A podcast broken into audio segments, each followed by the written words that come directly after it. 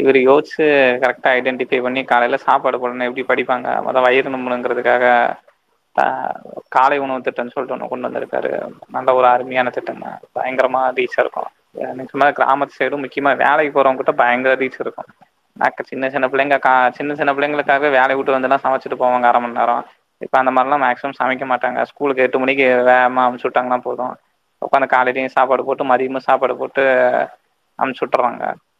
ரெண்டாவது ஒரு பேர் நிற்குன்னு நினைக்கிறேன், இந்த ஒரு திட்டத்துக்காகவே பேர் நிற்குன்னு நினைக்கிறேன். ஏன்னா எப்படி மதிய உணவு திட்டத்துக்காக இன்னமும் பல தலைவர்கள் ரிமைண்ட் பண்ணிட்டு இருக்கிறோமோ, இந்த காலை உணவு திட்டத்துக்கும் கண்டிப்பாக பேர் நிற்கும். அதுக்கப்புறம் அவங்க நெக்ஸ்ட் கான்சென்ட்ரேட் பண்ண வேண்டியது டிராவல்லேயே நம்ம கிட்டத்தட்ட எல்லாருக்கும் பஸ் பாஸ்லாம் இலவசம் கொடுத்தாச்சு.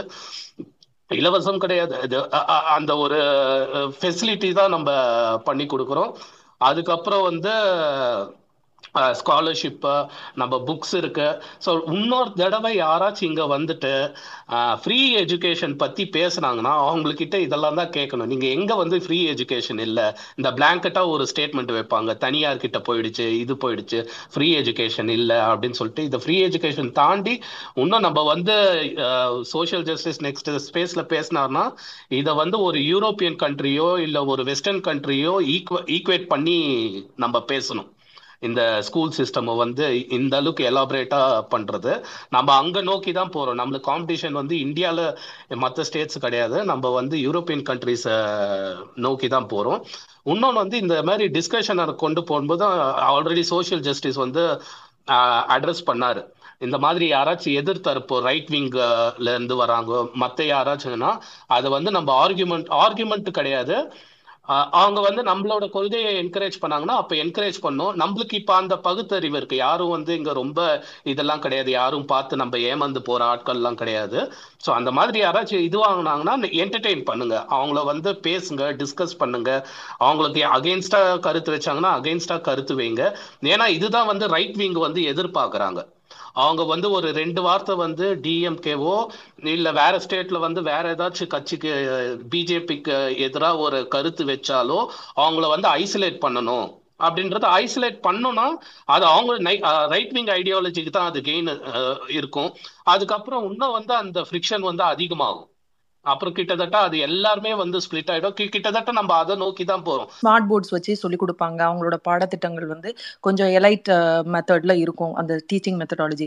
அதை நம்ம ஆல்ரெடி இம்ப்ளிமெண்ட் பண்ண ஆரம்பிச்சிட்டோம். சின்ன சின்ன ஊராட்சி ஒன்றியங்கள்ல இப்ப நாங்குநேரில கூட இம்ப்ளிமெண்ட் பண்ணாங்க. அந்த மாதிரி எல்லாம் பண்ணிக்கிட்டு இருக்காங்க. So coming to the point, அவங்க எல்லாரும் மாதிரி எனக்கும் ரொம்ப சந்தோஷம். ஒரு பேரண்ட்டுக்கு தெரியும் காலையில பிள்ளைகளை ரெடி பண்ணி இந்த ரெட்டச்சடை போட்டு விட்டு ட்ரெஸ் போட்டு அனுப்பி விடுறது எவ்வளவு கஷ்டம். எல்லா காலையில உள்ள அவங்க வேலையில இதெல்லாம் உட்காந்து செய்யணும். மெயினா லேடிஸ்க்கு எஸ்பெஷலி குக்கிங் ப்ராப்ளம் இருக்குவாங்க. எல்லாத்தையும் முடிச்சுட்டு அந்த வேலையை வர பார்க்க வேண்டியது இருக்கு. அப்போ அதுக்கு இவங்க இன்னைக்கு கொடுத்துருக்க இந்த திட்டம் ஏழை எளிய மக்களுக்கு உண்மையிலேயே ஒரு சூப்பரான திட்டம்னு நான் சொல்லுவேன்.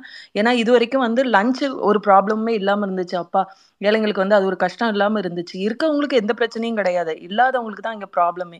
அப்போ இன்னைக்கு பிரேக்ஃபாஸ்ட் இப்போ துப்புரவு தொழிலாளர்கள் அவங்க அந்த வீடியோல டிஎம்கே ஐடிவிங்க ஒரு வீடியோ ஷேர் பண்ணியிருந்தாங்க. அதுல பாத்தீங்கன்னா அந்த அக்கா சொல்லுவாங்க, எனக்கு இப்போ இன்னைக்கு கஷ்டம் இல்லாமல் இருக்கு, என் பிள்ளை போய் நல்லபடியாக சாப்பிடுது, நல்லா இருக்குன்னு சொல்கிறாங்கன்னு. இன்னைக்கு ஒரு முக்கியமான நாள் நம்ம தமிழ்நாட்டோட வரலாற்றில், சமூக நீதி வரலாற்றில் ஆகட்டும், நம்மளுடைய கல்வி வரலாற்றில் ஆகட்டும், நம்மளுடைய கட்டமைப்பு பின்னாடி நம்மளோட குழந்தைங்களுக்கு என்ன பண்ண போகிறோம் அப்படிங்கிறது எல்லாத்துலேயுமே ஒரு இம்பேக்ட் இருக்கிற மாதிரி இது இன்னைக்கு ஒரு மிகப்பெரிய ஒரு திட்டத்தை தொடங்கி வச்சிருக்காங்க. தொடங்கி வைக்கல, விரிவுபடுத்தியிருக்காங்க. டு பி எக்ஸாக்ட், அதாவது ஒரு 31,000 ஸ்கூலு, ஒரு 1.7 மில்லியன், அதாவது ஒரு 17 லட்சம் குழந்தைகளுக்கு காலை உணவு போய் சேர்ற மாதிரி. It's a often repeated thing, ஒரு கிளிஷே தான். Breakfast is the most important meal of the டேன்னு சொல்லுவாங்க. அந்த பிரேக்ஃபாஸ்ட்டை நிறைய பேர் ஸ்கிப் பண்ணுவோம். இட்ஸ் நாட் ஜஸ்ட் கிட்ஸ், நிறைய வளர்ந்தவங்களே, நிறைய வேலைக்கு போகிறவங்களே பார்த்தீங்கன்னா ஒரு 50-60% பீப்புள் காலையில் சாப்பிட மாட்டாங்க. Even probably it will be more ஆக்சுவலாக. நம்மளே நிறைய பேர் ஸ்கூல் படிக்கிறப்பாகட்டும், காலேஜ் படிக்கிறப்பாகட்டும், ஈவன் நம்ம ஒர்க் பண்ணிட்டு இருக்கிறப்ப நீ நாட் நெசர்லி பி ஆக்சுவலாக எனக்கு முடியலை அப்படிங்கிறதுனாலையோ இல்லை வறுமை அப்படிங்கிறதுனாலையோ இல்லை. பட் அதில் ஒரு முக்கியமான பிரச்சனை என்னென்னா, அதுக்குன்ட்டு நம்ம ஸ்பெண்ட் பண்ணுற டைம் லேட்டாக எழுந்திரிக்கலாம். இல்லை ஜஸ்ட் எனக்கு பழக்கம் இல்லை. பிரேக்ஃபாஸ்ட்டை ஸ்கிப் பண்ணுறவங்க ரொம்ப ரொம்ப அதிகம். ஃபிசிஷியன்ஸ்ட்டை டாக்டர்ஸ்ட்டை நீங்கள் பேசும்போதே நியூட்ரிஷனிஸ்ட்டை பேசும்போதே அதை வந்து ஸ்பெசிஃபிக்காக சொல்லுவாங்க காலையில் கண்டிப்பாக சாப்பிட்ணுன்ட்டு. நானே பார்த்தீங்கன்னா என்னோடய ஜாப் ஸ்டார்ட் பண்ணி எடுத்தால ஒரு 4-5 years வந்து காலையில் சாப்பிட்டதே கிடையாது டோட்டலாக. 4-5 years கண்டினியூஸாக நான் சொல்கிறது, எஸ்பெஷலி ஆஃபீஸ் போகிற டேஸில். வீக்கெண்ட்ஸில் ப்ராப்ளி எஸ் இல்லை டெஃபினெட்லி ஈட், பட் ஆஃபீஸ் போகிற அவசரம்னா அது என்னன்னு தெரியல, நிறைய பேருக்கு அந்த மைண்ட் செட் உண்டு.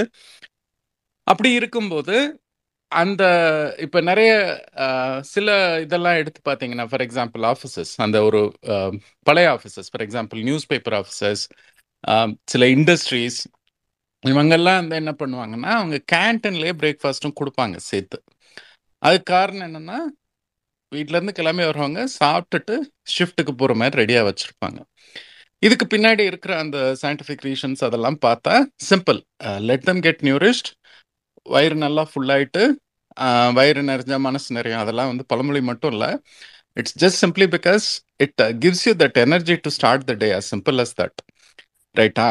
அதை வந்து அதனால தான் நிறைய கம்பெனிஸ் வந்து இந்த அந்த காலத்துலேருந்து இருக்கிற கம்பெனிஸ் நான் சொல்கிறேன், probably not the modern companies etcetera, but பெரிய நிறைய கம்பெனிஸ் இந்த இண்டஸ்ட்ரியல் பெல்ட்ஸ்லாம் இருக்கிற கம்பெனிஸ்லாம் பார்த்தீங்கன்னா ரொம்ப காமனாக இருக்கும். ஒவ்வொரு ஷிஃப்ட் ஆரம்பிக்கும் முன்னாடியும் சாப்பிட்டுட்டு வேலைக்கு ஆரம்பிக்கிற மாதிரி, பிரேக்ஃபாஸ்ட் சாப்பிட்டுட்டு மார்னிங் ஷிஃப்ட், லஞ்ச் சாப்பிட்டுட்டு செகண்ட் ஷிஃப்ட் ஸ்டார்ட் பண்ணுவாங்க, இல்லை ஸ்நாக்ஸ் சாப்பிட்டுட்டு ஸ்டார்ட் பண்ணுவாங்க.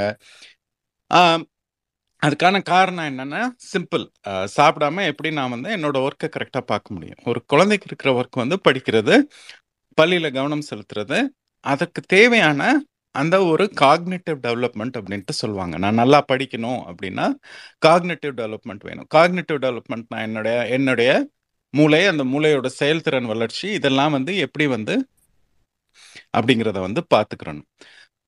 அதை வந்து எடுத்துகிட்டு போகிறதுக்கு ஒரு முக்கியமான ஒரு திட்டமாக அதை வந்து நம்ம வந்து பார்க்கணும். ரொம்ப சாதாரணமாக அனீமியா, அதாவது ரத்த சோகை நோயின்னு சொல்லுவாங்க தமிழில், சோகை வந்துருச்சு அப்படிம்பாங்க, வெளுத்து போயிருக்கு அப்படின்ட்டு சொல்லுவாங்க, நிறைய கொலோக்கியல் வேர்ட்ஸ் யூஸ் பண்ணுவாங்க அந்தந்த வட்டாரத்தை பொறுத்து.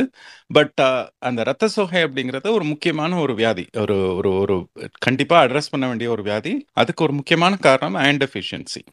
அதில் நிறைய விஷயங்கள் இருக்குது, அயன் நிறைய இருந்தாலுமே அயன் பைண்டிங் கெப்பாசிட்டி இருக்குது, அது மாதிரி உள்ளே போகலாம், அதையும் வந்து சிலர் தூக்கிட்டு வருவாங்க, அதனால தான் நான் ஸ்பெசிஃபிக்காக சொல்கிறேன். But the core, the most important reason for that is obviously malnutrition, எல்லாம் அண்டர் நியூட்ரிஷன். சரி, இது வந்து பல விஷயங்களால் நடக்கலாம். ஸ்டார்டிங் ஃப்ரம் வீட்டில் வந்து முடியாது, அஸ் சிம்பிள் அஸ் தட். கொஞ்சம் வறுமை இருக்குது, அதனால் வந்து என்னால் வந்து இது பண்ண முடியாது, இல்லை அப்பாவோ அம்மாவோ இல்லை 2 பேருமோ வேலைக்கு போகிறாங்க, அதனால் அந்த நேரத்தில் காலையில் வந்து நான் வந்து சமைச்சிட்ருக்க முடியாது. இது மாதிரி நிறைய ப்ராப்ளம்ஸை அட்ரஸ் பண்ணுறாங்க. இதற்கான சில இன்டர்வியூஸே வந்திருக்கு பார்த்தீங்கன்னா, நிறைய தாய்மார்கள் அவ்வளோ நிகழ்ச்சியோடு சொல்கிறாங்க, நான் வந்து வேலைக்கு போகிறது எனக்கு சிரமமாக இருந்துச்சு, பையன் சாப்பிட்டானா இல்லையான்ட்டு சில நாள் ரொம்ப சங்கடமாக இருக்கும், இந்த பிரச்சனை வந்து எனக்கு இல்லை அப்படிங்கிறத வந்து ரொம்ப தெளிவாக வந்து அவங்க சொல்லியிருக்காங்க. அந்த மால் நியூட்ரிஷனுக்கு இஃப் ஐ கோ பேக், அது மட்டும் இல்லாமல் விட்டமின் B12 எடுத்துக்கலாம், அயோடின் எடுத்துக்கலாம், இதெல்லாமே ஜிங்க் எடுத்துக்கலாம், இதெல்லாமே வந்து மிக முக்கியமான விஷயங்கள். அதாவது அது சரியாக இல்லைன்னா லேர்னிங் டிசபிலிட்டி இருக்கும். அதாவது லேர்னிங் டிசபிலிட்டின்னா இந்த சில பேர் இருக்காங்கல்ல இன்னுமேவும், அதாவது இந்த 20 வயசு 22 வயசு எல்லாம் ஆகிட்டு இன்னும் வந்து என்ன நம்ம பேசினாலும் எவ்வளோ நம்ம ட்விட்டர்லேயே பார்க்கலாம். ஆக்சுவலாக நம்ம எத்தனை ட்வீட் எத்தனை இது போட்டாலும் திருப்பி திருப்பி திருப்பி அவங்க சொன்னதே சொல்லிட்டு இருப்பாங்க, நம்ம சொல்கிறதே புரிஞ்சுக்கிற மாட்டாங்க. அது வந்து இட்ஸ் நாட் ஜஸ்ட் அபவுட் அவங்களோட ஆணவமோ இல்லை அவங்களோட இதுவோ இல்லை, sometimes it's as simple as unfortunately ஒரு learning disability. They just cannot learn, they just cannot understand what you're saying. அதுக்கு வந்து புரிஞ்சுக்கிறதுக்கான ஒரு திறன் வேணும். அது வந்து நிறையவே நடக்கும், எஸ்பெஷலி அயோடின் டெஃபிஷியன்சி ப்ரெக்னன்சி டயத்தில் இருந்துச்சுன்னா. அதுக்கு ஆஃப்கோர்ஸ் ப்ரெக்னன்சியாக கர்ப்பமாக இருக்கிற டயத்தில் கர்ப்பிணிகளுக்கு நிறைய ஏற்கனவே உதவிகள் இருக்குது. அதற்கடுத்து ஜிங்க் டெஃபிஷியன்சி எடுத்துக்கிட்டிங்கன்னா பிஹேவியரல் டிசார்டர்ஸ், ஹைப்பர் ஆக்டிவிட்டின்னு சொல்லுவாங்க. அதாவது சில குழந்தைங்க ரொம்ப ஒரு அசிம்பிளஸ், அதாவது சின்ன வயசுல வந்து ரொம்ப ரவுடித்தனம் பண்ணுறான் அப்படிங்கிற மாதிரி வார்த்தையெல்லாம் யூஸ் பண்ணுவாங்க. Sorry to use that word, பண்ணக்கூடாது, பட் இது வந்து நம்ம சாதாரணமாக கேட்போம், மற்ற பிள்ளையெல்லாம் அடிக்கிறான் இழுக்கிறான் அப்படின்ட்டு. இது எல்லாமே வந்து உள்ளே போய் பார்த்தா நிறைய சம்டைம்ஸ் அந்த டெஃபிஷியன்சிஸ் இருக்கிறது வந்து அந்த மாதிரி ஒரு பிஹேவியரல் இஷ்யூஸை கூட கொடுக்கும். ரொம்ப மால்நியூட்ரிஷன் இருக்கும்போது ரொம்ப இரிட்டபிளாக இருப்பாங்க, ரொம்ப ஆன்ஷியஸாக இருப்பாங்க, மூட் டிஸ்டர்பன்சஸ் அடிக்கடி வரும். இது எல்லாத்துக்குமே கூட மால்நியூட்ரிஷன் ஒரு முக்கியமான காரணமாக இருக்கலாம், சின்ன குழந்தைங்கள்ல எஸ்பெஷலி. அப்புறம் protein energy malnutrition or PEM அப்படின்ட்டு சொல்லுவாங்க. இது ஒரு முக்கியமான விஷயம். இது வந்து அந்த மோட்டார் டெவலப்மெண்ட்னா என்ன, மோட்டார் அப்படிங்கிறது நம்ம அந்த கனரா வாகனங்கள் இதுக்கு சொல்லுவோம். அதே வார்த்தை உடம்புல யூஸ் பண்ணும்போது அஃப்கோர்ஸ் வி மீன் அந்த நடக்கிறது, ஓடுறது, அந்த எந்த அளவுக்கு வந்து நம்மளுடைய பாடியோட ரெஸ்பான்ஸ் இருக்குது, மசிலோட ரிஃப்ளெக்ஸஸ் இருக்குது, இதெல்லாம் எடுத்து பார்த்தீங்கன்னா மோட்டார் ஸ்கில்ஸ் வந்து கஷ்டமாகும். சிம்பிளாக ஒரு எக்ஸாம்பிள் சொல்லணும்னா, ஒரு ஷர்ட்டை பட்டன் பண்ணுறதுல ஆரம்பித்து எழுதுறது வந்து ஒரு குழந்தைக்கே இவ்வளோ ஒரு முக்கியமான விஷயம் பள்ளி பருவத்தில். அதுவே சிரமமாகும்போது, மோட்டார் ஸ்கில்ஸ் அஃபெக்ட் ஆகும்போது ப்ராப்ளம் ஆகும். இதற்கு ஒரு முக்கியமான காரணம் என்னன்னு பார்த்தோம்னா ப்ரோட்டீன் எனர்ஜி மால் நியூட்ரிஷன். இதே மாதிரி நிறைய சொல்லுவாங்க. அந்த விஷயங்கள் எல்லாத்தையும் லாங்குவேஜ் டெவலப்மெண்ட்டில் ஆரம்பித்து, நல்ல ஞாபக சக்திக்கான பி12ல் ஆரம்பித்து, பிரெயின் ஹெல்த் மெமரி நல்லா இருக்கிறதுல ஆரம்பித்து, எந்த அளவுக்கு நம்மளுக்கு வந்து ஊட்டச்சத்துக்கள் கிடைக்குது, எந்த அளவுக்கு நியூட்ரியன்ஸ் கிடைக்குது, அண்ட் மைக்ரோ நியூட்ரியன்ஸ் அப்படின்ட்டு சொல்கிறதும் கிடைக்குது. அதற்கு பேர் பேசிக் என்ன, சாப்பாடு. அந்த சாப்பாடை கொடுக்கறதுக்கு மேலே என்ன நல்ல விஷயம் இருக்க முடியும், அதுவும் சின்ன பாப்பாக்களுக்கு. இது வந்து ரொம்ப ஒரு முக்கியமான விஷயம். அஃப்கோர்ஸ் இது சொல்லவே வேண்டாம், இதில் மற்ற பெனிஃபிட்ஸ் ஆட்டோமேட்டிக்காக வரும்.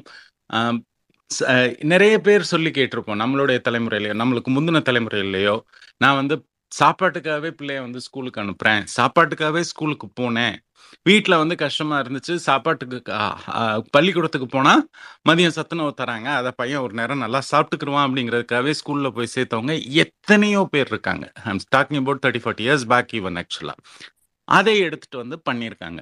அது மட்டும் இல்லாமல் ஒர்க்கிங் மதர்ஸ் பற்றி பேசணும், அவங்களுக்கு வந்து நல்லாயிருக்கும். அப்புறம் இது திருப்பி எல்லாரும் பேசும்போது பேசுகிறது வந்து ஒரு குறிப்பிட்ட சமுதாயத்தை வந்து நீங்கள் வந்து உலக்கி வைக்கிறீங்க, நீங்கள் வந்து ரொம்ப ஒரு ஹேட் பாலிடிக்ஸ் கொடுக்குறீங்க. இதில் வந்து நீங்கள் வந்து ஃபார் எக்ஸாம்பிள் இடபிள்யூஎஸ்க்கு வந்து இதை வந்து எல்லாருமே சொல்லுவாங்க. பட் அப்போ நம்ம எல்லாருமே வைக்கிற வாதம் என்ன அப்படின்னா, ஏழ்மைக்கு, பாவர்ட்டிக்கு அஃபர்மேட்டிவ் ஆக்ஷன் அப்படிங்கிறது வரக்கூடாது, அதற்கு வந்து ரிசர்வேஷன்ஸ் தீர்வு கிடையாது, அதற்கு வேற மாதிரி திங்ஸ் வேணும், ஸ்கீம்ஸ், ஹெல்ப் பண்ணுற ஸ்கீம்ஸ் வேணும், ஸ்காலர்ஷிப் ஸ்கீம்ஸ் வேணும். இப்போ இந்த மாதிரி ஸ்கீம்ஸில் அந்த மாதிரி பண்ணலை. இட்ஸ் ஃபார் எவ்ரிபடி, எல்லா குழந்தைக்கும் தராங்க, எந்த விதமான ஒரு தடையும் கிடையாது. பள்ளிக்கூடத்தில் படித்தா போதும், கவர்மெண்ட் ஸ்கூலில் அந்த பாப்பாவுக்கு இந்த விஷயம் வந்து கிடைக்குது. So it is a all inclusive, ஓகேயா? இது வந்து ஒரு முக்கியமான விஷயம். இதையும் நம்ம வந்து யோசிக்கணும். யாரையும் பிரித்து வைக்கல, அதில் யாரையும் வந்து இது பண்ணி சொல்லலை. Socio economic background, regardless of their socio economic backgrounds, they will be provided this basically. Nourishing the body is the first step in nourishing the mind அப்படின்ட்டு சொல்லுவாங்க. அதுவுமே வந்து இது வந்து அட்ரஸ் பண்ணுது. The scheme is humongous.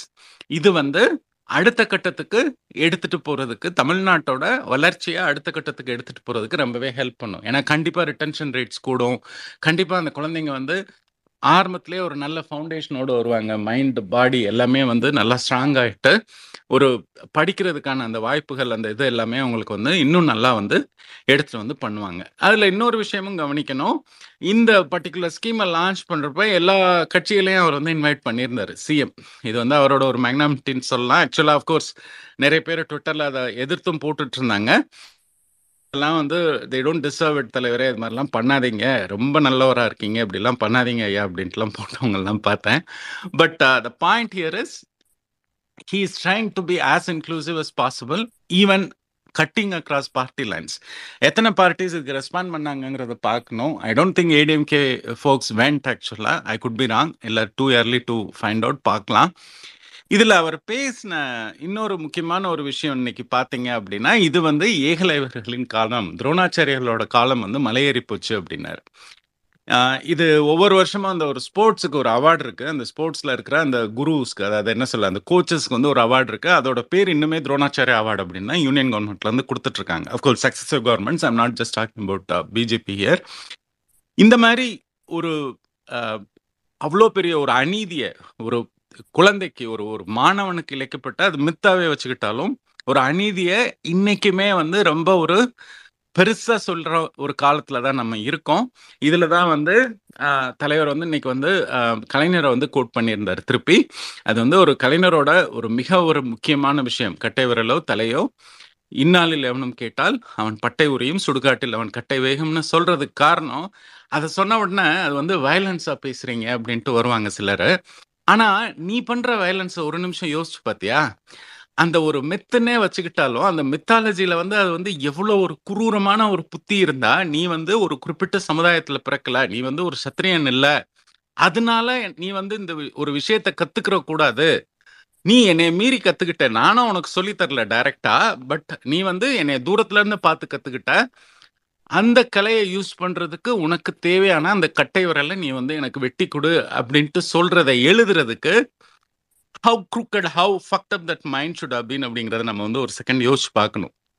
இதனாலதான் நம்ம வந்து திருப்பி திருப்பி எடுத்துட்டு போக வேண்டியது இருக்கு. இதை சொல்லும் போது நீங்க வந்து ஒருத்தவங்களை வந்து இது பண்ணி பேசுறீங்க செய்றீங்க அப்படின்ட்டு வராங்க. அதுக்கெல்லாம் வந்து பயப்படாதீங்க, தாராளமா பேசுங்க. ஸோ இது ஏகலைவர்களின் காலம் அப்படின்னா இதுக்கு எல்லாருக்கும் எல்லாமும் கிடைக்கணும், அதுக்கு நீங்க படிங்க, அதுக்கு என்னென்ன தேவையோ அது எல்லாத்தையும் இந்த கவர்மெண்ட் பாத்துக்கிறோம், everything will be given to you, you just focus on studies. இந்த ஒரு விஷயம் போதும் இந்த பர்டிகுலர் இதை வந்து சப்போர்ட் பண்ணுறதுக்கு. அதற்கான ஒரு இன்னொரு முயற்சி தான் இன்னைக்கு நடந்தது. நம்ம எல்லாரும் கண்டிப்பாக இதை எல்லா இடத்துக்கும் எடுத்துகிட்டு போகணும். இட் டசன்ட் நெசர்லி மீன் ஆக்சுவலாக தமிழ்நாடு எல்லா இடத்துக்கும் எடுத்துகிட்டு போய் இப்படி தான் ஒரு கவர்மெண்ட் இருக்கணும்ன்ட்டு சொல்லணும். ஒரு கவர்மெண்ட்டோட ஃபங்க்ஷன் என்ன அப்படிங்கிறது என்ன, எப்படி வந்து அவங்க வந்து பரவலாக வந்து மக்களுக்கான தேவைகளை மக்களுக்கான திட்டங்களை யாருக்கான அரசாங்கம் அப்படிங்கிறத நம்ம திருப்பி திருப்பி திருப்பி புரிய வைக்கணும். இதற்கு வந்து ஒரு மிகச்சிறந்த ஒரு திட்டம், ஒரு உதாரணம் இது. தயவுசெய்து உங்களுடைய ஒவ்வொருத்தருடைய சோஷியல் மீடியா அக்கௌண்ட்ஸ்னா அது வந்து ஒரு make sure that it's not just an echo chamber etcetera, make sure you put it across in your WhatsApp statuses. For example, மற்ற ஸ்டேட்ஸ்லேருந்து உங்களோட கொலீக்ஸ் இருக்கலாம், உங்களோட ஃப்ரெண்ட்ஸ் இருக்கலாம், லெட் தம் நோ ஆக்சுவலாக இப்படி ஒரு ஸ்டேட் இருக்கு, இப்படி ஒரு தலைவர் இருக்காரு, இப்படி ஒரு திட்டங்களை வந்து இந்த கவர்மெண்ட் வந்து இத்தனை வருஷமா வந்து பண்ணிக்கிட்டு இருக்கு. Not necessarily just this government, திருப்பியும் தான் சொல்றேன், இது வந்து ஒரு இன்க்ளூசிவ் திங். இன்னைக்கு பேசுறப்பையும் சக்சஸிவ் லீடர்ஸ் எப்படி வந்து அந்த திட்டங்களை எடுத்துட்டு போனாங்க அப்படிங்கிறத தெளிவா எடுத்து சொல்லிட்டாங்க. ஈவன் தமிழ்நாடு கவர்மெண்டோட அந்த டிஐபிஆர்னு சொல்லுவாங்க, அவங்களுடைய department of information and public broadcast, அந்த இதுலயே வந்து பார்த்தோம்னா கார்ட்லயே வந்து திரு எம்ஜிஆர் கொண்டு போட்டிருக்காங்க வந்து அதை வெளிப்படுத்தணும் அப்படின்னு. இந்த மாதிரி ஒரு விஷயங்களை வந்து நம்ம கண்டிப்பா எடுத்துட்டு போனோம். தமிழனாக இருப்பதற்கு பெருமைப்பட வேண்டிய இன்னும் ஒரு முக்கியமான காரணத்தையும் இன்னொரு முக்கியமான நாளாக அமைந்துள்ளது. வாய்ப்பிழப்பதற்கு நன்றி ராஜ், ராம், கூப்பிட்டதுக்கு நன்றி. Glad that I could come here and speak about this.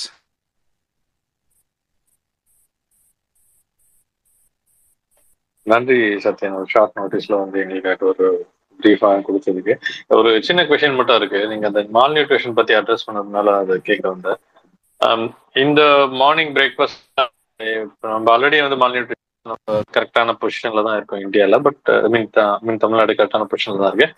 இப்போ இதால இன்னும் இம்பாக்ட் ஆகும்னு நினைக்கிறீங்க, அது ஒரு பாயிண்ட் மட்டும் அட்ரஸ் பண்ண முடியுமா டீட்டெயிலா?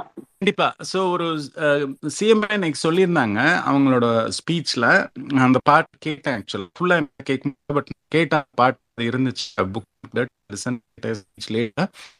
பட் அது என்ன சொன்னார் அப்படின்னா, ஒரு சர்வே பண்ணோம், ஒரு 10 லட்சம் குழந்தைகள் பக்கத்துல சர்வே பண்ணோம், வந்து 60,000 குழந்தைக்கு மேலும் ஒரு நம்பர் சொன்னார், அவங்களுக்கு வந்து மால்நியூட்ரிஷன் இங்கே நம்மளையும் இருந்துச்சு அப்படிங்கிறத பார்த்தோம் அப்படின்ட்டு.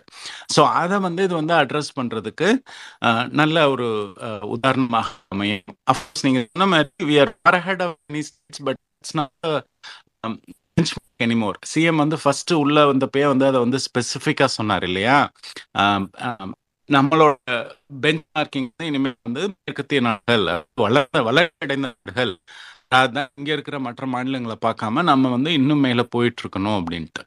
இதற்கடுத்து இன்னொரு முக்கியமான விஷயம் வந்து ரெண்டு மூணு விஷயங்கள் சொல்லுவாங்க malnutrition, stunting, wasting and underweight. இந்த மூணு இது சொல்லும் போது அண்டர்வைட் அசர்ச் வந்து எப்பயுமே வந்து ஓரளவு கம்மியாக தான் நம்ம இருப்போம், வேஸ்டிங்கும் ஓரளவு கம்மியாக தான் இருப்போம், பட் ஸ்டண்டிங் அப்படிங்கிறது வந்து எப்பயுமே கொஞ்சம் இருக்கும் இங்கே. அப்படின்னா என்ன அப்படின்ட்டு பார்த்தோம்னா, அதாவது உயரத்திற்கு, அதாவது டெவலப் பண்ணுறது வந்து எப்படி டெவலப்மெண்ட் வந்து வருது அப்படிங்கிறத வந்து பார்க்குறது. இந்த பர்டிகுலர் விஷயம் வந்து நம்ம வந்து கொஞ்சம் பிரச்சனை இருந்துக்கிட்டே இருக்கும் எப்பயுமேவும். அதை வந்து இது வந்து ஹோப்ஃபுல்லி அட்ஜஸ்ட் பண்ணும். ஸோ இது அப்படின்னா என்ன ஸ்டண்டிங் அப்படின்னா என்ன அப்படின்னா சிம்பிள் ஸ்டண்ட் அடிக்கிறதுல இட்ஸ் சிம்பிள் தட் அவங்களுடைய வளர்ச்சிக்கு அவங்களுடைய அதாவது அவங்களுடைய வயதுக்கு தேவையான உயரம் இருக்காங்களா இல்லையா. ஓகேயா, இது வந்து யூஸ்வல் காஸ் வந்து குரோனிக் ஆர் ரெக்கரண்ட் மால்நியூட்ரிஷன். இந்த ஸ்டண்டிங் அப்படிங்கிறதுல we have made extremely good progress. அதே நான் தெளிவாக சொல்லிடுறேன், நம்ம வந்து ரொம்ப கீழே இருக்கோம் அப்படிங்கிறது இல்லை, பட் அந்த இருக்கிற ஒரு சில கேப்ஸையும் நம்ம அட்ரஸ் பண்ணுறதுக்கு இது வந்து கண்டிப்பாக வந்து உதவும். ஒரு சில இடங்களில் it could be also possible that வீட்டில் நிறைய வசதிகள் இதுகள் இருந்தும் நிறைய பிள்ளைங்க சாப்பிடாது. ஆக்சுவலாக நிறைய இல்லை, பட் அந்த சாப்பாட்டுக்கு தேவையான வசதி, சாப்பாட்டு கஷ்டம் இல்லை, நல்லா பார்த்துக்கிறேன் பிள்ளைய அப்படிங்கிற வீடுகளில் கூட சில குழந்தைங்க ஜஸ்ட் லைக் தட் சாப்பிடாது. As simple as that. But இப்போ அந்த சோஷியலாக உட்காந்து எல்லா குழந்தைங்களோடையும் நேரில் உட்காந்து சாப்பிட்டு இது பண்ணும்போது அந்த ஒரு ஹேபிட்டும் அவங்களுக்கு வர ஆரம்பிக்கும். சரி, என் ஃப்ரெண்ட்ஸ் எல்லாம் உட்காந்து சாப்பிட்றாங்க, நானும் உட்காந்து சாப்பிட்றேன் அப்படிங்கிறதும் வந்து it will be a good social behaviour as well from what I see basically.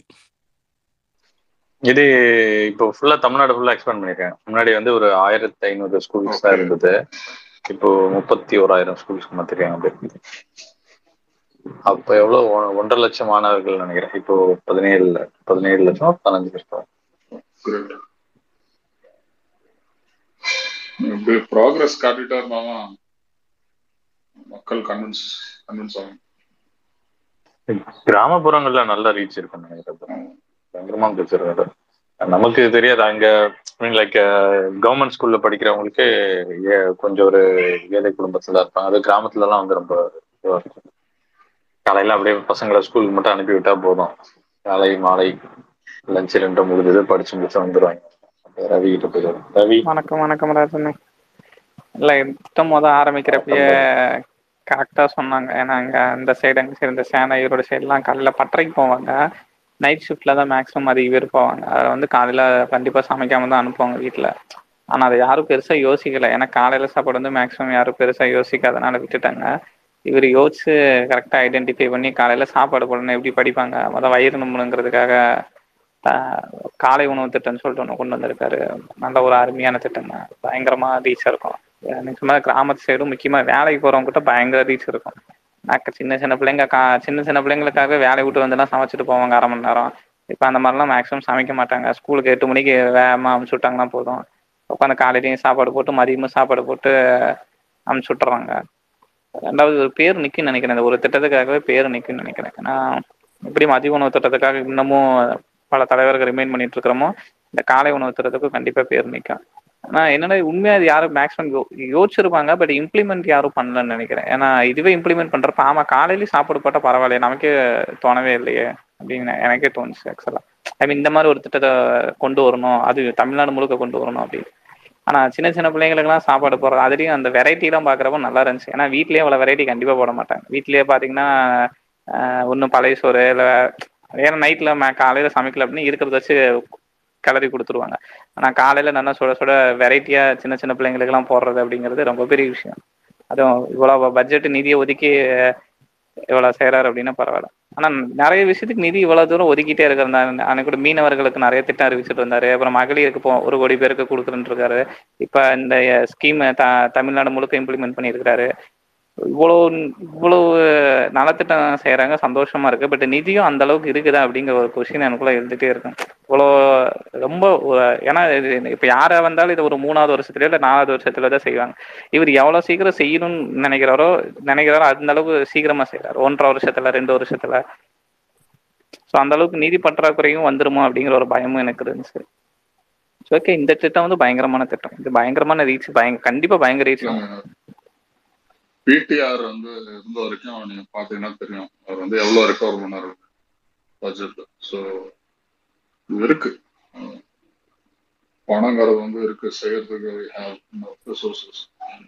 இதுக்கு முன்னாடி யோசிச்சிருப்பாங்க, செயல்படுத்தாம இருந்தாங்கன்னா தெரியல. 10 வருஷம் இருந்தாங்க யோசிச்சு செயல்படுத்துறதுக்கு, நிறைய டைம் இருந்து நேரலாம். ஏன் பண்ணல ஏன்னா அவங்க யோசிக்கல அவ்வளோ.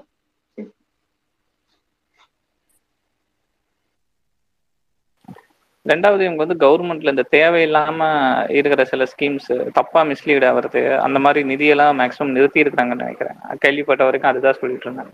இந்த தேவையில்லாத மிஸ்லீடான இன்னும் யூஸ் பண்ண நிதி. ஸோ இதெல்லாம் எடுத்து இந்த நிதி பற்றாக்குறையை சமாளிக்கிறதுக்கு மேக்ஸிமம் எஃபோர்ட் போட்டுட்டு இருக்காங்க அப்படின்னு கேள்விப்பட்டேன்.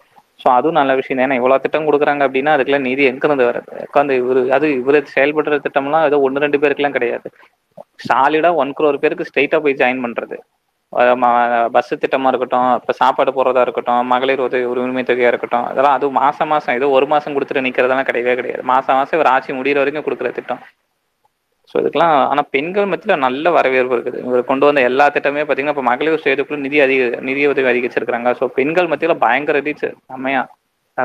ஆனால் கொடுக்காத பெண்களுக்கெல்லாம் கோபமும் வருது. அதையும் நான் பார்த்துருக்குறேன். முக்கியமாக அந்த 1000 ரூபா திட்டத்தெல்லாம் பார்த்தீங்கன்னா அமௌண்ட் இருந்தும் வசதி இருந்தும் எனக்கு கொடுக்கலாம் அப்படிங்கிறதுக்கான கோபமும் அவங்ககிட்ட இருக்குது. பட் அது புரிஞ்சுக்கல பெண்கள், அதையும் பார்க்குறேன். ஆனால் பெண்கள் மத்தியில் செம ரீச் ஆகிட்டாங்க. எனக்கு தெரிஞ்சு கலைஞர் ரீச் ஆனதோட பெண்கள் மத்தியில் ஸ்டாலின் அவர்கள் ரீச் ஆகிட்டாருன்னு நினைக்கிறேன். இன்னும் நிறைய பேர் அவங்களே சொல்கிறாங்க. ஏடிஎம்கேலேருந்து இன்னைக்கு நான் என் ஓட்டு ஸ்டாலின் டிஎம்கேக்குன்னு சொல்ல மாட்டேங்கிறாங்க, என் ஓட்டு ஸ்டாலினுக்கு தான் அப்படிங்கிறாங்க. ஸோ அதுலேயே ரெஜிஸ்டர் டிஎம்கேன்னு அடையாளப்படுத்தாமல் என் ஓட்டு நான் ஸ்டாலின் தான் போடுவேன் அப்படிங்கிறாங்க.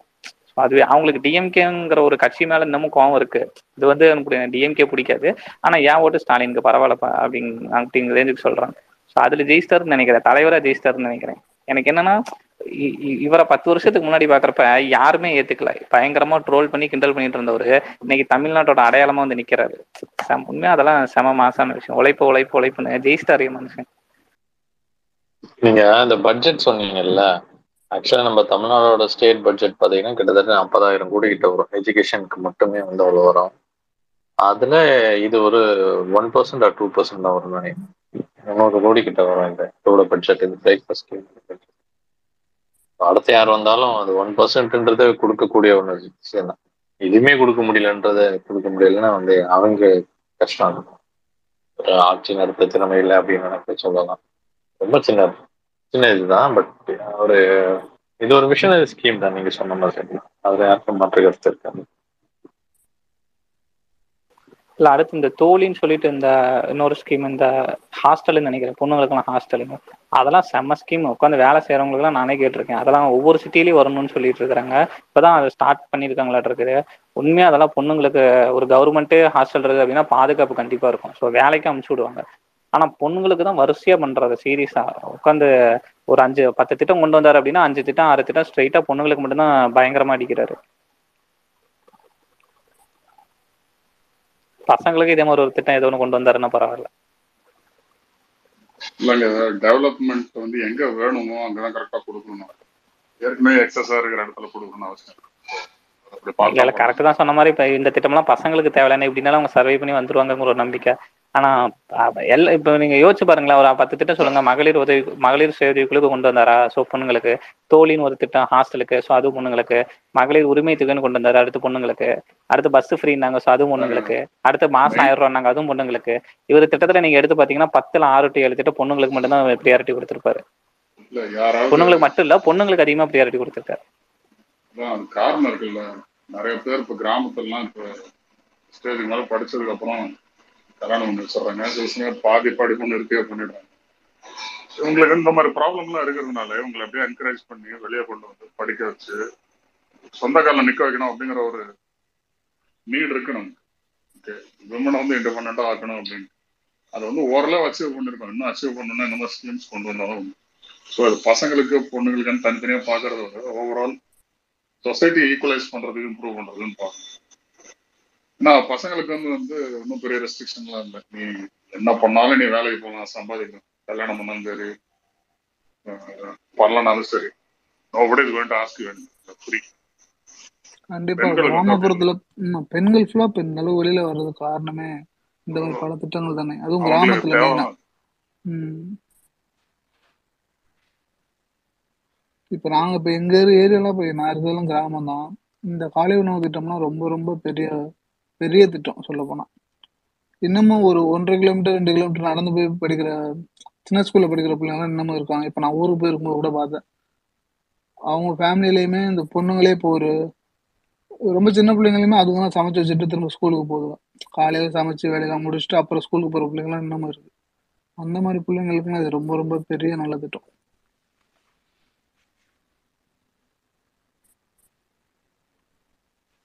கேக்குதா ப்ரோ? இல்லை அடுத்து சும்மா ஜென்ரலாக சொன்னோன்னா 55,000 பேருக்கு வேலை கொடுப்பேன்னு சொல்லியிருக்காரு, அனௌன்ஸ் பண்ணியிருக்காரு.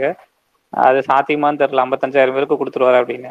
கொடுத்துட்டாரு அப்படின்னா நார்மலைஸ் ஆயிரும். ஸோ எல்லாருக்குமே ஒரு ஈக்குவலான இது கொடுத்த மாதிரி நார்மலைஸ் ஆயிரும். ஆனால் 55,000 பேருக்கு ஜாப் கொடுக்குறேன்னு சொல்லியிருக்கிறாரு.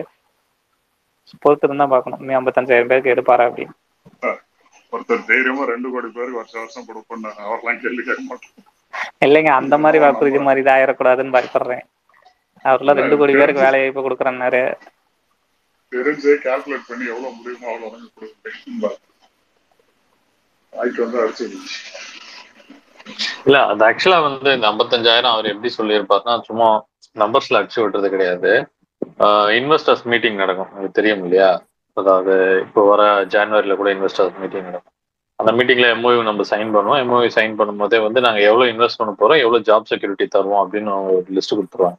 இப்போ ஆக்சுவலாக இதுக்கு முன்னாடி நடந்ததில்ல இந்த கடந்த 2 வருஷத்துல பார்த்தீங்கன்னா 21 லட்சம் கோடிக்கு வந்து எம்ஓயு வந்து ப்ரொபோசல்ஸ் நமக்கு வந்துச்சு. ப்ரொபோசல்ஸ்ன்றது என்னன்னா நாங்கள் இன்வெஸ்ட் பண்ணுறோம் அப்படின்னு சொல்லிட்டு வரவங்க எல்லாருமே ப்ரொபோசல் இன்வெஸ்ட் பண்ணிட மாட்டாங்க. 21 லட்சம் கோடிக்கு வந்து அதில் இவங்க ஒரு கால்குலேட் பண்ணுவாங்க.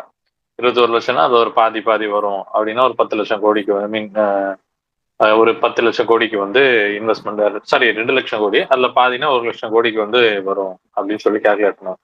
அது 1 லட்சம் கோடி வரும் அப்படின்னா அப்போ அவன் ஜாபுக்கு அஷூரன்ஸ் கொடுப்பான், நான் எத்தனை 1000 பேருக்கு வேலை தரேன் அப்படின்னு சொல்லிட்டு. அத்தனை 241 கம்பெனிஸ் அது.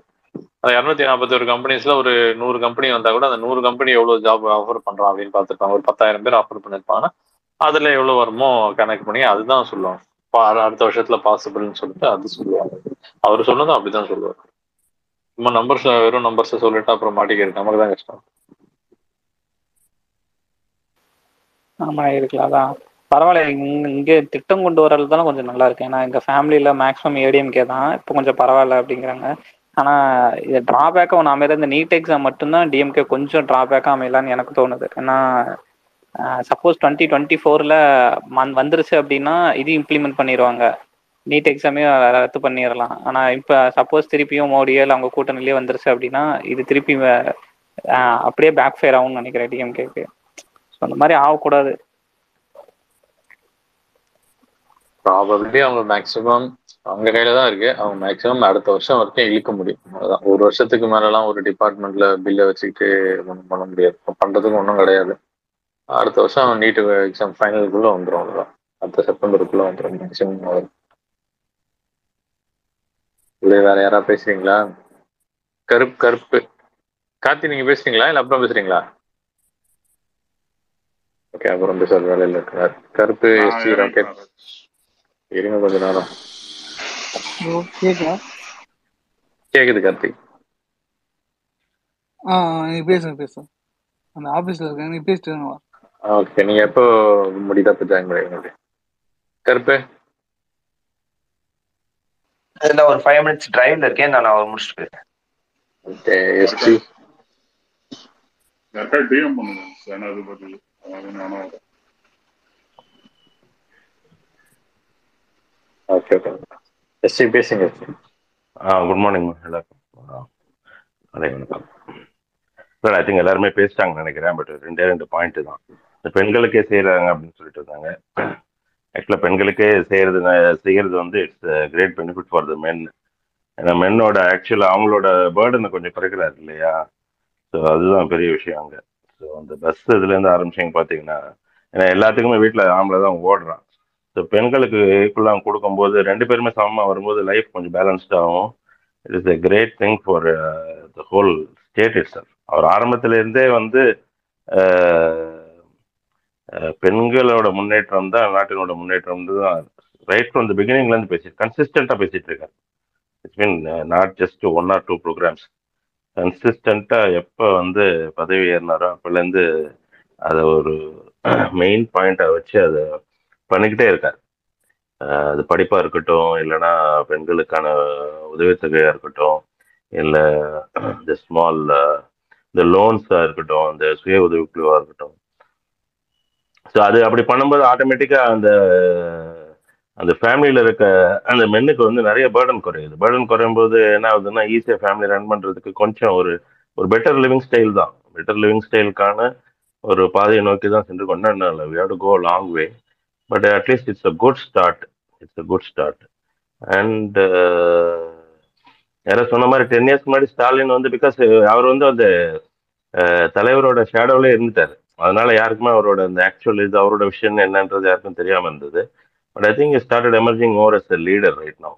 அவரோட ஒவ்வொரு பேச்சிலையும் ஒவ்வொரு இதுலையுமே ரொம்ப ஒரு வெரி ஆக்டிவ்.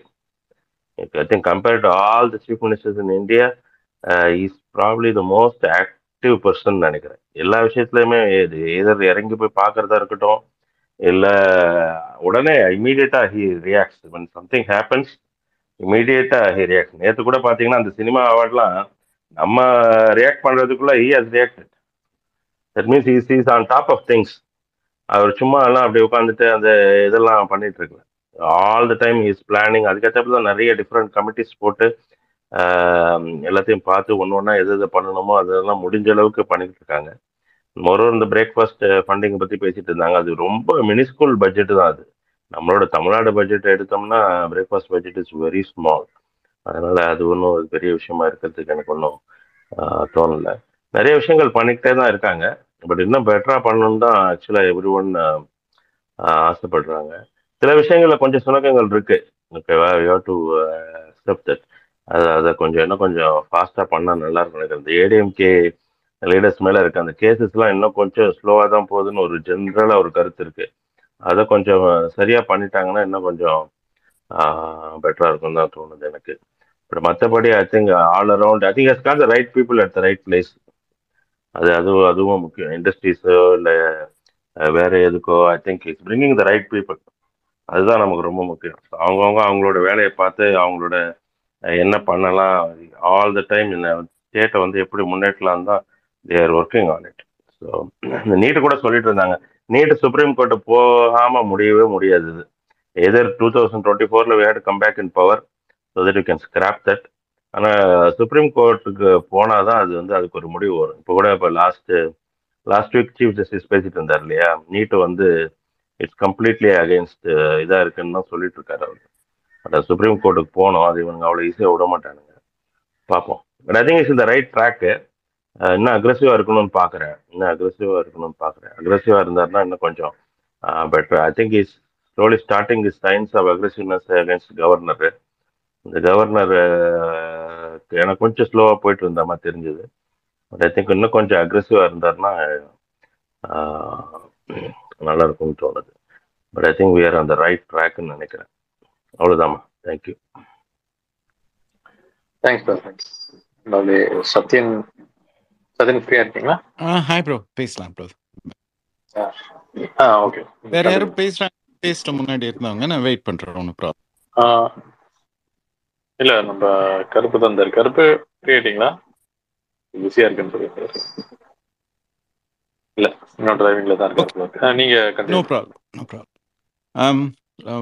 எல்லாருக்கும். அடுத்து வேற ஏதாவது பேச விரும்புறீங்களா? யாரு ரவி பேசிட்டாரு.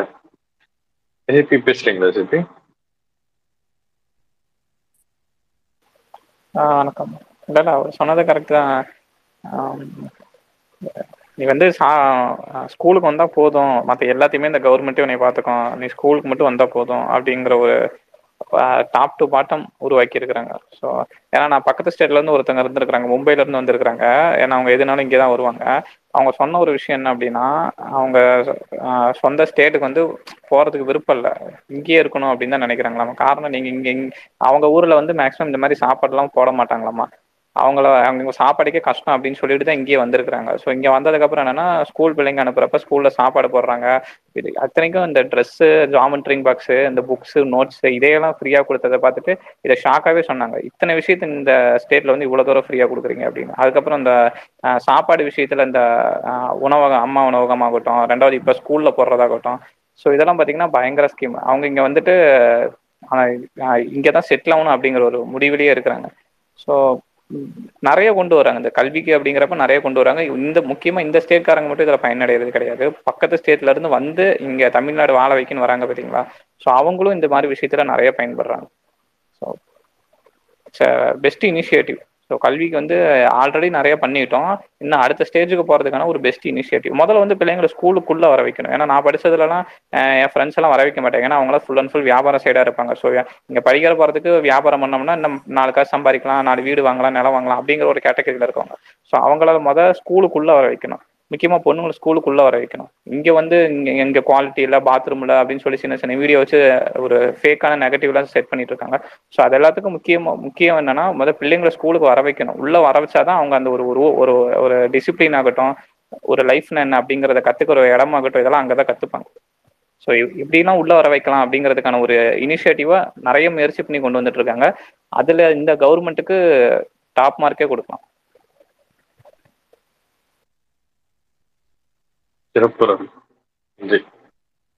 அடுத்தடுத்து போயிடும் பிரகாஷ். இல்ல, எனக்கு முன்னாடி CS சாமிநாதன் நான் வந்துட்டாருன்னு நினைக்கிறேன். அவர் பேசுறேன், ஆனா நீங்க பேசுங்க சாமிநாதன். நன்றி ராஜா, நன்றி. நான் ஆக்சுவலா வந்து ரொம்ப ஒரு அர்ஜென்டான ஒரு மீட்டிங் கிளம்பிருந்தேன். ஆனா இந்த ஸ்பேஸ்ல நம்ம பேசாம போட்டா அதுவே வந்து நம்ம பண்ற ஒரு மிகப்பெரிய தவறுன்றதுனால வந்து பேசணும்னு நினைக்கிறேன். ஒரு அருமையான ஒரு திட்டம். இதை வந்து வெளிப்படையா இப்ப விமர்சிக்கிறவன் வந்து நாட்டுல எல்லாத்தையுமே விமர்சிப்பான். இன்னைக்கு வந்து இலவச பேருந்து கொடுத்த போது ஒரு சில பைத்தியக்காரனுங்க தமிழ்நாட்டுல வந்து தப்பான கருத்துக்களை சொன்னானுங்க. இன்னைக்கு அதன் மூலமாக மக்கள் வந்து எந்த அளவு வந்து பெண்கள் வந்து பயனடைகிறாங்கன்றதை நம்ம பார்த்துட்டு தான் இருக்கிறோம். அது மாதிரி வந்து ஒவ்வொரு திட்டமும் கொண்டு வரும்போது அந்த திட்டத்துல ஏதாவது ஒரு குறைய சொல்லணும் அப்படின்றது ஒரு கூட்டம் வந்து இருக்கும். ஆனா இப்ப இன்னைக்கு கொண்டு வந்துருக்கிற திட்டம் வந்து ஒரு சாதாரண திட்டம் கிடையாது.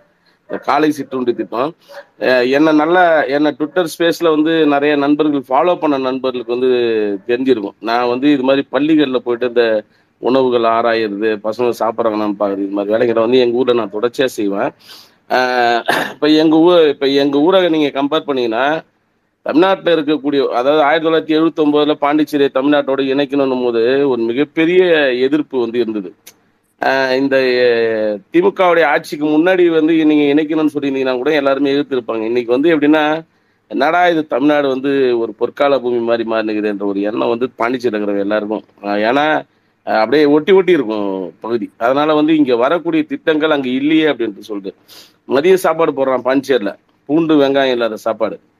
அந்த சாப்பாடை வந்து அதாவது அது ஆரம்பத்துல போய் நாங்க பார்க்கும்போது மேல இருந்து எடுத்த ரசம், கீழே இருந்து எடுத்த சாம்பார்ன்ற சோறு போட்டுருந்தோம். இப்ப நாங்க போயிட்டு நேரடியா ஆராய்ஞ்சி அதை வந்து சண்டை போட்டு இப்ப வந்து என்ன பண்ணோம்னா கொஞ்சம் டேஸ்ட் கொடுக்குறானே தவிர அதுல பூண்டு வெங்காயம் இன்னைக்கும் கிடையாது. அப்படிப்பட்ட உணவை தான் வந்து இன்னைக்கு மாநிலம் கொடுக்குறாங்க. ஆனா தமிழ்நாட்டில் என்னென்ன சாப்பாடு என்னென்னைக்கு போடுறோம் அப்படின்ற ஒரு பட்டியலை வந்து தமிழக அரசு வந்து மாணவர்களுக்கு கொடுத்துருக்குது. இன்னைக்கு இந்த சாப்பாடு இங்கே ஒரே மாதிரியான சாப்பாடை தினந்தோறும் போடுவான். புளி சாதம், வெங்காயம், இந்த சாதம் அந்த சாதம்னு சொல்லிட்டு போடுறான். பொங்கல், புளி சாதம், தயிர் வடை, இது எல்லாம் கோயிலில் போடுற சாப்பாடு எடுத்துன்னு வந்து தான் இன்னைக்கு வந்து இங்கே பாண்டிச்சேரியில் இருக்கிற ஸ்டூடெண்ட்ஸுக்கு போட்டுக்கிறாங்க. இன்னைக்கு இதுக்கிடையில இந்த காலை சிற்றுண்டி, நான் வந்து ஒரு சில ஸ்பேஸில் நான் பேசியிருப்பேன். நான் பள்ளியில் படிக்கும்போது, நான் வந்து 4வது படிக்கும்போது என்னை வந்து ஒரு SC ஹாஸ்டலில் வந்து என்னுடைய ஃபேமிலியில் போய் சேர்த்தாங்க. 4வது படிக்கும்போது நான் அந்த ஹாஸ்டலில் படிக்கும்போது என்னுடைய சாப்பாடு, அதாவது சாப்பாடுக்கு வழி இல்லாமல் தான் ஒரு ஃபேமிலி எட்டு போய்ட்டு பிள்ளைங்களை எட்டு போய்ட்டு ஹாஸ்டல்லே சேர்ப்பாங்க. அப்போலாம் என்னென்னா வீட்டில் வந்து 7 பிள்ளைங்க, எல்லாருக்கும் சாப்பாடு போட முடியாது. அப்போ அண்ணன், அக்கா தங்கச்சி ஒரு ஹாஸ்டலில், அண்ணன் ஒரு ஹாஸ்டலில், தம்பி ஒரு ஹாஸ்டல்னு சொல்லிட்டு ஹாஸ்டலில் எட்டு போய் சேர்த்துருவாங்க. எதாவது பக்கத்தில் இருந்தாங்க. அப்போ அது மாதிரி ஒரு ஹாஸ்டலில் படித்த ஒரு மாணவன் நான். அப்போல்லாம் எப்படின்னா அந்த கண்ட்ரோல் இருக்காது. பாண்டிச்சேரியை பொறுத்த வரைக்கும் ஒரு சோட்டில் சாப்பாட்டு தட்டை வாங்கினு இப்படி ஏந்திரிச்ச உடனே அந்த சாப்பாட்டில் இருக்கிற தட்டை வந்து வேற எவனாவது ஒருத்தன் வந்து அந்த தட்டை வந்து பிடுங்கி, சின்ன பையன் அந்தாக்கா பிடுங்கி அவன் தட்டில் கொட்டின்னு போயிடுவான். பசி கொடுமை தாங்காது. எப்போ பள்ளிக்கூடத்துக்கு போனாக்கா தூங்கணும்னு தோணுமே தவிர பசி கொடுமை தாங்காது. ஏன்னா நானே அதை வந்து அனுபவிச்சிருக்கேன். ஒரே நிமிஷம்.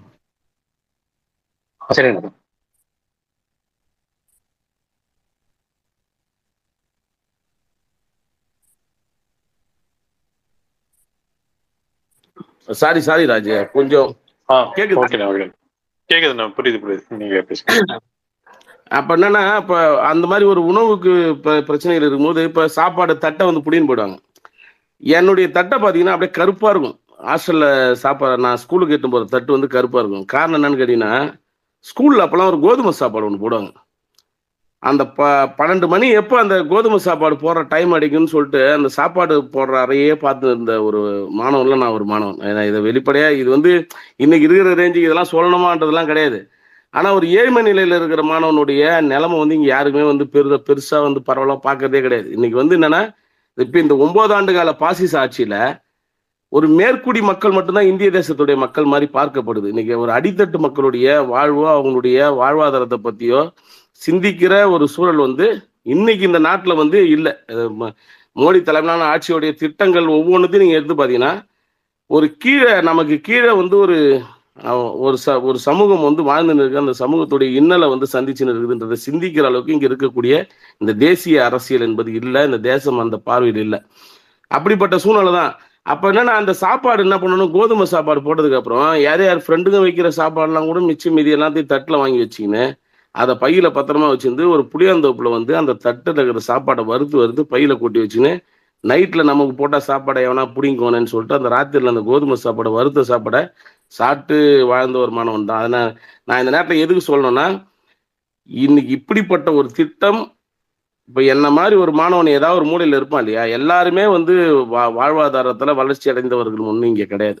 எத்தனையோ பேர் காலையில் ஒன்றுமே இல்லாமல் பச்சை தண்ணியை குடிச்சிட்டு வந்து ஸ்கூலுக்கு போகிற பசங்க இருக்கிறானுங்க. அந்த சாப்பாடு இல்லாமல் ஸ்கூலுக்கு போகாமல் வேறு வேலை வெட்டிக்கு போகிறவங்க இருக்கிறாங்க. இன்னைக்கு 3 வேளையில் 2 வேளை சாப்பாடு முழுமையான உணவு வந்து அரசின் மூலமாக வழங்கப்படுது. ஏன்னா கோவிட் நேரத்தில் ஒரு சில நான் வந்து என்னுடைய அந்த பத்திரிக்கை அறிக்கைலாம் இருக்கும். நான் வந்து கவர்மெண்ட்டில் வந்து என்னென்னா, நீங்கள் அந்த சாப்பாடு போட வேண்டிய அந்த காசுக்கு கோவிட் அரசு பள்ளியில் படித்த மாணவர்களுக்கு கோவிட் நேரத்தில் அரிசி போடுங்கன்னு கேட்டு பாண்டிச்சேரியில் போட்டாங்க. போன காங்கிரஸ் திமுக கவர்மெண்ட் வந்து நான் கேட்ட கோரிக்கையை ஏற்று அரசு பள்ளி மாணவர்களுக்கு அந்த விடுமுறை நாட்கள்லேயே கோவிட் டைமில் வந்து லீவ் விட்டுருக்கும் போதே அரிசி வந்து அவங்களுக்கு மாதம் மாதம் வந்து மொத்த அரிசியாக வந்து கொடுக்குற ஒரு திட்டத்தை கொண்டு வந்து செஞ்சாங்க. ஏன்னா அந்த அந்த அந்த அந்த அரிசி இல்லாததுனால அவனுடைய வாழ்வு தடுமாற்றம்ன்றது இருந்தது இல்லையா? அது மாதிரி இந்த சாப்பாடுன்றது ஒரு சாதாரணமான ஒரு திட்டமாக பார்க்கக்கூடாது. அந்த சாப்பாடை பார்க்கறதுக்கே ஆசையாக இருக்குது. இப்போ நான் வந்து இன்னைக்கு பாண்டிச்சேரியை ஒட்டி இருக்கக்கூடிய அரசு பள்ளியில் கண்டிப்பாக போயிட்டு நான் அந்த சாப்பாடுடைய இதை வந்து பார்த்து அது சார்ந்து புதுச்சேரியில் கட்டாயமாக 2 நாளில் என்னுடைய ஸ்டேட்மெண்ட் வந்து கண்டிப்பாக இருக்கும். அப்படிப்பட்ட ஒரு வரலாற்று சிறப்பு மிக்க ஒரு திட்டத்தை கொண்டு வந்த தமிழக முதல்வருக்கு, அந்த திமுக அரசுக்கு, வேற எந்த ஒரு அரசு வந்தாலும் இப்படி ஒரு விஷயத்தை வந்து சிந்திக்குமா அப்படின்றதே தெரியாது. ஒரு அழகான திட்டம். இந்த முதலமைச்சருடைய ஆட்சியை மேல வந்து பல்வேறு அதாவது குறை சொல்லணும்னு சொல்லிட்டு குறை சொல்றோம் நிறைய பேர், இங்க வாய் திறந்து நிறைய பேர் பேசின்னு இருக்கான். ஆனா ஒரு ஆட்சி காலத்துல வந்ததுலேருந்து எதிர்கட்சிகளை கூட ஒரு பழிதீர்க்கும் அரசியல் செய்யாமல் ஒரு நாகரிகமான தெளிவோடு மக்களுக்கான ஒரு அரசை வந்து கையாண்டு கொண்டு இருக்கக்கூடிய தமிழக முதலமைச்சரோட ஒவ்வொரு சிந்தனையும் வந்து பெண்களுக்கு, பள்ளி மாணவர்களுக்கு, ஏழ்மை நிலையில் உள்ளவர்களுக்கு, அடித்தட்டில் இருக்கிறவங்களுக்கு, சமூக நீதியை சார்ந்து இங்கே இருக்கக்கூடிய அனைவரும் சமம் என்ற சிந்தனையோடு இன்னைக்கு இருக்கக்கூடிய அந்த ஒவ்வொரு திட்டங்களும், அவர் கொண்டு வர திட்டங்கள் வந்து பாராட்டுதலுக்குரியது. அவருடைய செயல்பாடுகள் ஒவ்வொரு நாளும் வந்து இப்போ என்னை பாண்டி நான் இப்போ வந்து திமுக சார்ந்து இல்லாதவர்களுக்கு கூட திமுகவுக்கு அழைத்து வந்து விடுமோன்ற ஒரு அளவுக்கு வந்து ஒரு பலமான ஒரு பணியை வந்து அவர் தொடர்ச்சியாக செஞ்சுன்னு இருக்கிறாரு. அவருடைய செயல்பாடின் மூலமாக இங்கே இருக்கக்கூடிய அனைத்து அடித்தட்டு மக்களுடைய விடுதலையும் கட்டாயமாக கிடைக்கும். திமுக ஆட்சி இப்போ இவர் செய்யக்கூடிய இது போன்ற நல்ல விஷயங்களால் வளரும். இன்னைக்கு எத்தனையோ தாய்மார்கள் மனம் குளிர்ந்து இருக்கிறாங்க. காலையில் 5 பிள்ளை வந்து 8 மணி 6 மணிக்கு வேலைக்கு போகிறவங்க 4 மணிக்கெல்லாம் எழுந்திரிச்சு சமைச்சு சோறாக்கி வச்சுட்டு பிள்ளைக்கு சாப்பாடு கட்டி கொடுத்துட்டு போகணுன்ற ஒரு நிலைமை இருந்த நிலைகள் மாறி இன்னைக்கு வந்து புள்ள போனால் எங்கே வேணாலும் சாப்பிட்டுங்க, நம்ம போனால் வேலை செய்கிற இடத்துல சாப்பிட்டுக்கலாம் அப்படின்ற தைரியத்தோடு அவர்களுடைய பணிச்சுமையை குறைச்சி இன்னைக்கு வந்து ஒரு ஏழைகள் மனதில் வந்து ஒரு மிகப்பெரிய பாலாற்றி ஊற்றிய தமிழக முதல்வர் முத்துவேல் கருணாநிதி ஸ்டாலின் அவர்களுக்கு, சனாதன கூட்டங்களுக்கு, சிம்ம சுப்பனமான தலைவருக்கு எனது மனமார்ந்த வாழ்த்துக்களை தெரிவித்துக் கொள்கிறேன். தோழர், எனக்கு ஒரு அர்ஜென்ட் மீட்டிங் போகிறேன், கோச்சிக்காதீங்க. நன்றி. நான் லிசனர்லேருந்து கேட்டுக்கிறேன். பரவாயில்ல, நன்றிண்ணே. நீங்க சொன்னது அந்த திட்டத்தோட ஆழம் என்னன்றது இங்க நிறைய பேருக்கு புரிஞ்சிருக்கு. ஆரம்பத்துல கூட வந்து இந்த திட்டம் வந்ததுக்கு அப்புறம் என்ன அந்த போடுறீங்க, இது போடுறீங்க, வேற மெனு போடலையா அப்படின்லாம் கேட்டாங்க. பட் அதை அங்க சாப்பிட்றான் பாருங்க, அதை விட எவ்வளவு கஷ்டத்துல இருந்தப்போ அவங்களுக்கு அது எவ்வளவு பெரிய விஷயம் அப்படிங்கிறது நீங்க சொன்னதுக்கு அப்புறம் நல்லாவே புரிஞ்சிருக்கோம்னு நினைக்கிறேன் நிறைய பேருக்கு. நன்றி. விலையை முடிச்சோம்.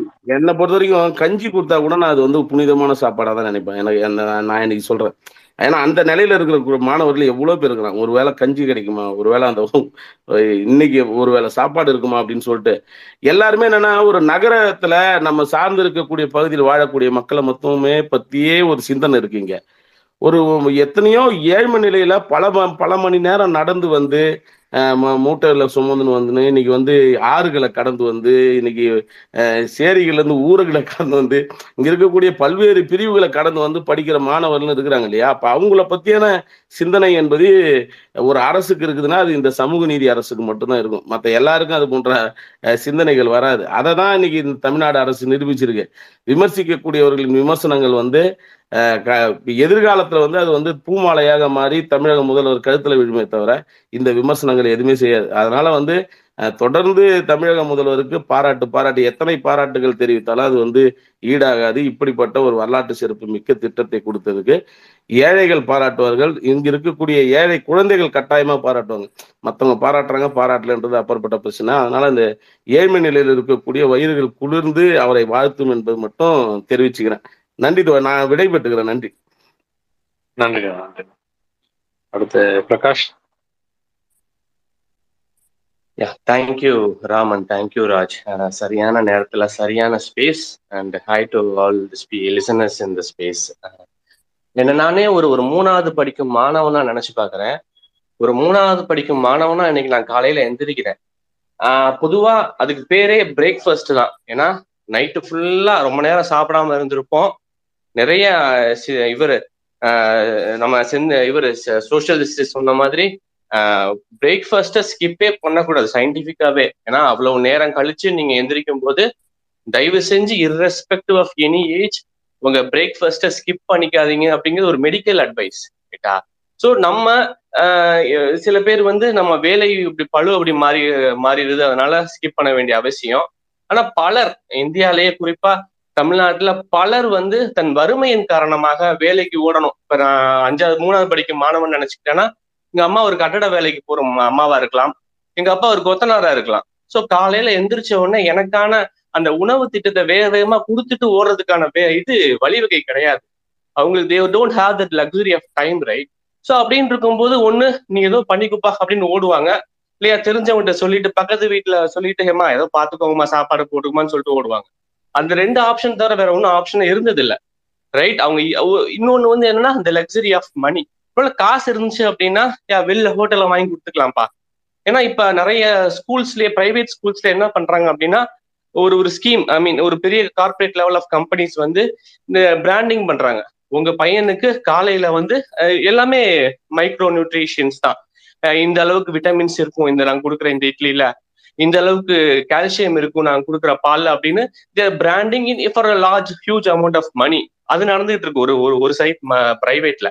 ஆனா இப்ப வரைக்கும் அந்த மூணாவது படிக்கிற மாணவனா எனக்கு எங்க அம்மா கொடுத்தாதான் சோறு இல்லையா? அம்மா வந்து யாரும் மறக்கவே முடியாது. ஏன்னா எங்க இருந்து எப்ப யாரு போன் போனாலும் முதல் வார்த்தை கேட்கறது சாப்பிட்டியாப்பா அப்படின்னு. சாப்பிட்டியாப்பா நான் அப்படின்னு சொல்ற அந்த உணர்வு தான் அம்மா. ஐ திங்க் அதை வந்து M.K. ஸ்டாலின் ரிப்ளேஸ் பண்றாருன்னு நினைக்கிறேன் அந்த 3 வயசு பையனுக்கு.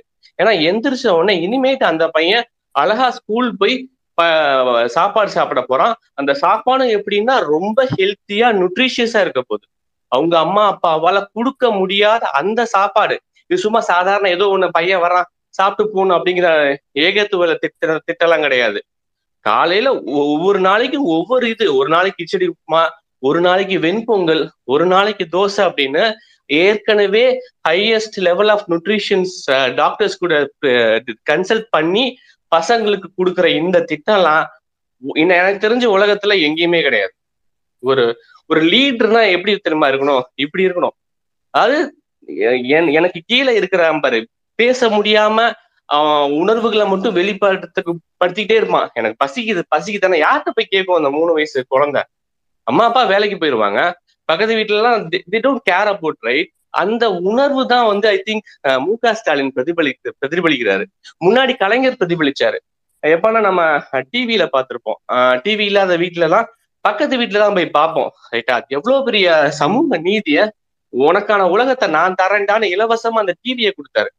அது இந்த பைத்தியக்காரர்கள் பேருக்கு டிவி டிவி டிவி கிடையாது, அது சமூக நீதிக்கான ஐகான்டா அந்த டிவி. உனக்கு நானும் சமம், நீயும் நானும் சமம் தான். ஏன்னா உன்னால டிவி வாங்க முடியுது, நீ வாங்கிட்ட. ஆனா எத்தனை ஏழை பசங்க இன்க்ளூடிங் மைசெல்ஃப் தான் பக்கத்து வீட்டுல தான் போய் டிவி பார்த்துருக்கோம். அந்த ரெஸ்ட்ரிக்ஷன்ஸ் இருக்கும், 7 மணி ஆனா வெளியே போகணும்னு சொல்லாம சொல்லுவாங்க, அசிங்கப்பட்டு நின்றுகிட்டு இருப்போம். அம்மா வேகமா அடிச்சு உள்ள தர தரன்னு வீட்டுக்கு எடுத்துட்டு வருவாங்க. டே ஏன்டா அசிங்கப்படுறா, அந்த வயசுல புரியாத வயசு, நம்மளுக்கு டிவி மட்டும்தான் தோணும். இந்த இதெல்லாம் ஒரு உணர்வு. இந்த உணர்வை புரிஞ்சுக்கிட்ட தலைவர் கலைஞர் மாதிரியே மு.க. ஸ்டாலின் புரிஞ்சிருக்காரு. அதுதான் இந்த காலை உணவு திட்டம். காலையில எந்திரிச்ச உடனே என் புள்ள சாப்பிட போறான் அப்படின்னு அந்த மன நிறைவு இருக்குல்ல, அதுதான் அந்த தாய் தந்தைக்கான அந்த இதுவே. ஏன்னா அவங்களும் போய் இன்னும் வேகமா உழைப்பாங்க இல்லையா. எப்பா காலை உணவு வந்துரும்பா, எனக்கு என் பையனை பத்தி கவலை இல்லை அப்படின்னு இருக்கும்போது அந்த குழந்தையும் செழிக்க போகுது, அந்த குடும்பமும் செழிக்க போகுது. ஒரு குடும்பம் செழிச்சிச்சு அப்படின்னா நிச்சயமா தமிழ்நாடும் மலருங்குவாங்கல்ல. சோ இந்த மாதிரி உலகத்திலேயே இல்லாத, இதுவரைக்கும் யாருமே பார்க்காத திட்டத்தை கொடுத்த இந்த தலைவரையும் சரி இந்த ஆட்சியும் சரி தொடர்ந்து கொண்டாட வேண்டியது நம்ம கடமை. எனக்கு ஸ்பேஸ்ல வாய்ப்பு கொடுத்த அனைவருக்கும் நன்றி, வணக்கம்.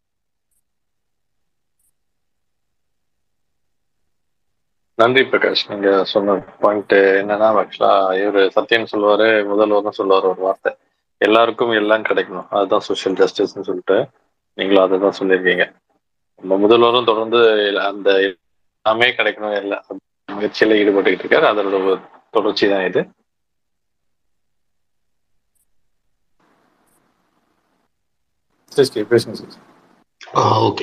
கேக்குதா ராஜ்?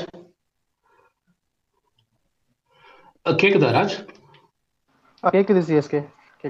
Okay okay.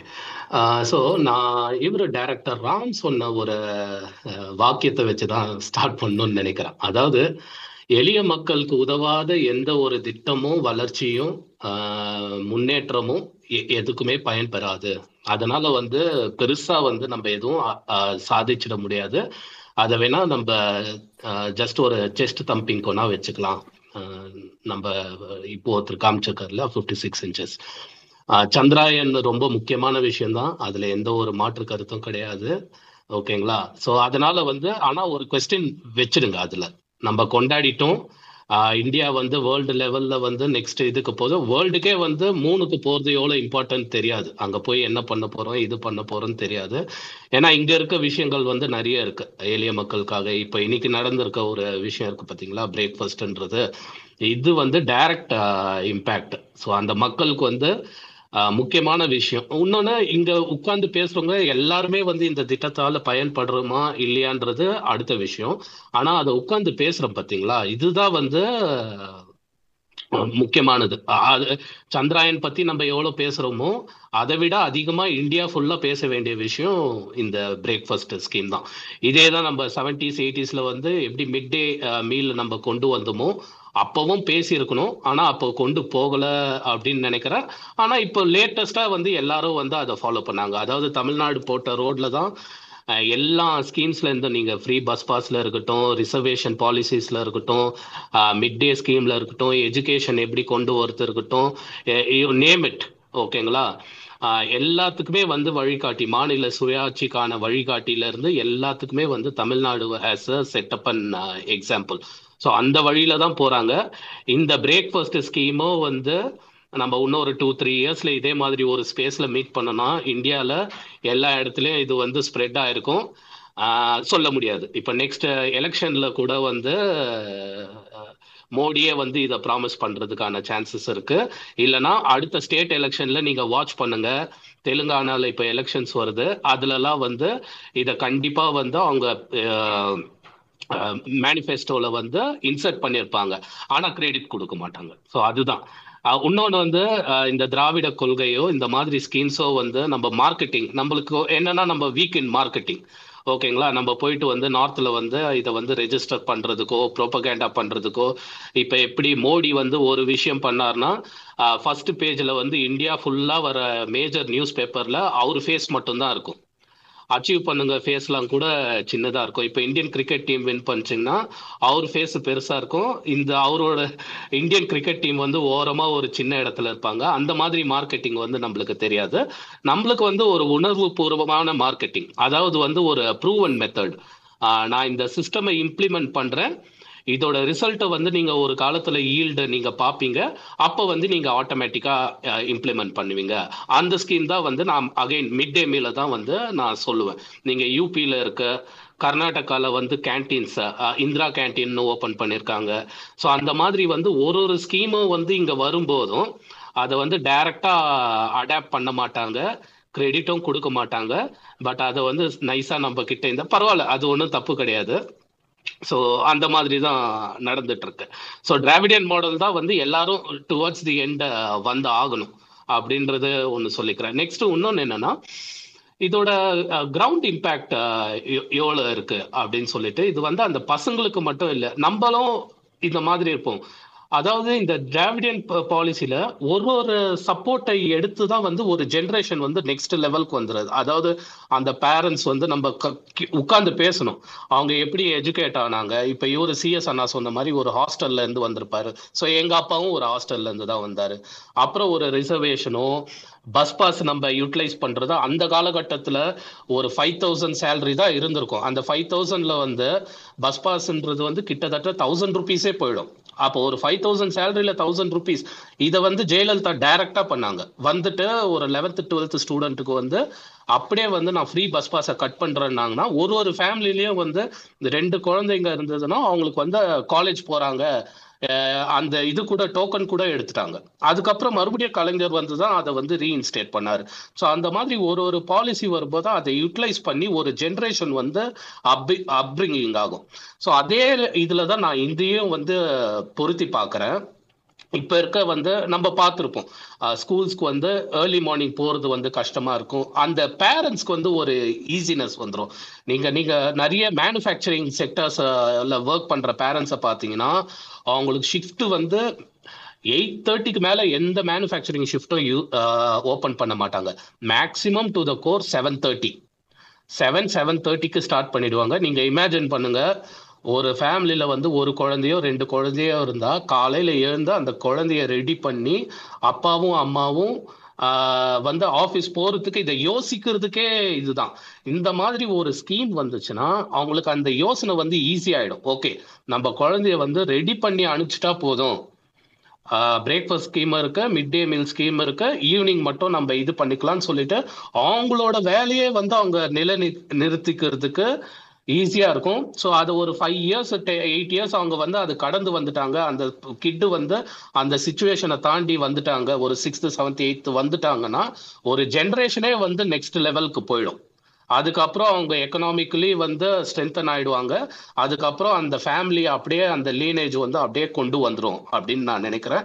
அதுக்கான ஒரு முக்கியமான அடிக்கல் தான் வந்து இந்த பிரேக்ஃபாஸ்ட் ஸ்கீமா பார்க்குறேன். மிட் டே மீல் ஸ்கீம் எவ்வளோ இம்பார்ட்டண்ட்டோ அதை விட ரொம்ப முக்கியமானது இந்த பிரேக்ஃபாஸ்ட் ஸ்கீம். நம்ம இது ரொம்ப லைவ் எக்ஸாம்பிள்ஸ் வந்து என் ஸ்கூலில் பார்த்துருக்கேன். எஸ்பெஷலி மண்டே மார்னிங் நீங்கள் வந்து ப்ரேயரில் பார்த்தீங்கன்னா 1 குழந்தையோ 2 குழந்தையோ வந்து மயக்கம் போட்டு விழுந்துருவாங்க. கொஞ்சம் அதை யாரும் அந்த ஹெட் மாஸ்டர்ஸ் ஏஹெச்எம் யாருமே கண்டுக்க மாட்டாங்க. அந்த ஸ்கூல் இது கூட ப்ரேயர் பாட்டு ஆட்டோமேட்டிக்காக கண்டினியூ ஆகிட்டே இருக்கும். அந்த குழந்தைய கூட்டிட்டு போய் ஓரமாக உட்கார வச்சு தண்ணி குடிப்பாங்க. அதுக்கப்புறம் என்னன்னு கேட்டால் காலையில் சாப்பிடல, மயக்கம் வந்துச்சு அப்படின்னு சொல்லுவாங்க. இது நான் லைவாவே பார்த்துருக்கேன். ரொம்ப நார்மல், மண்டே மார்னிங் ப்ரேயர்ல ரொம்ப நார்மலா நடக்கும்.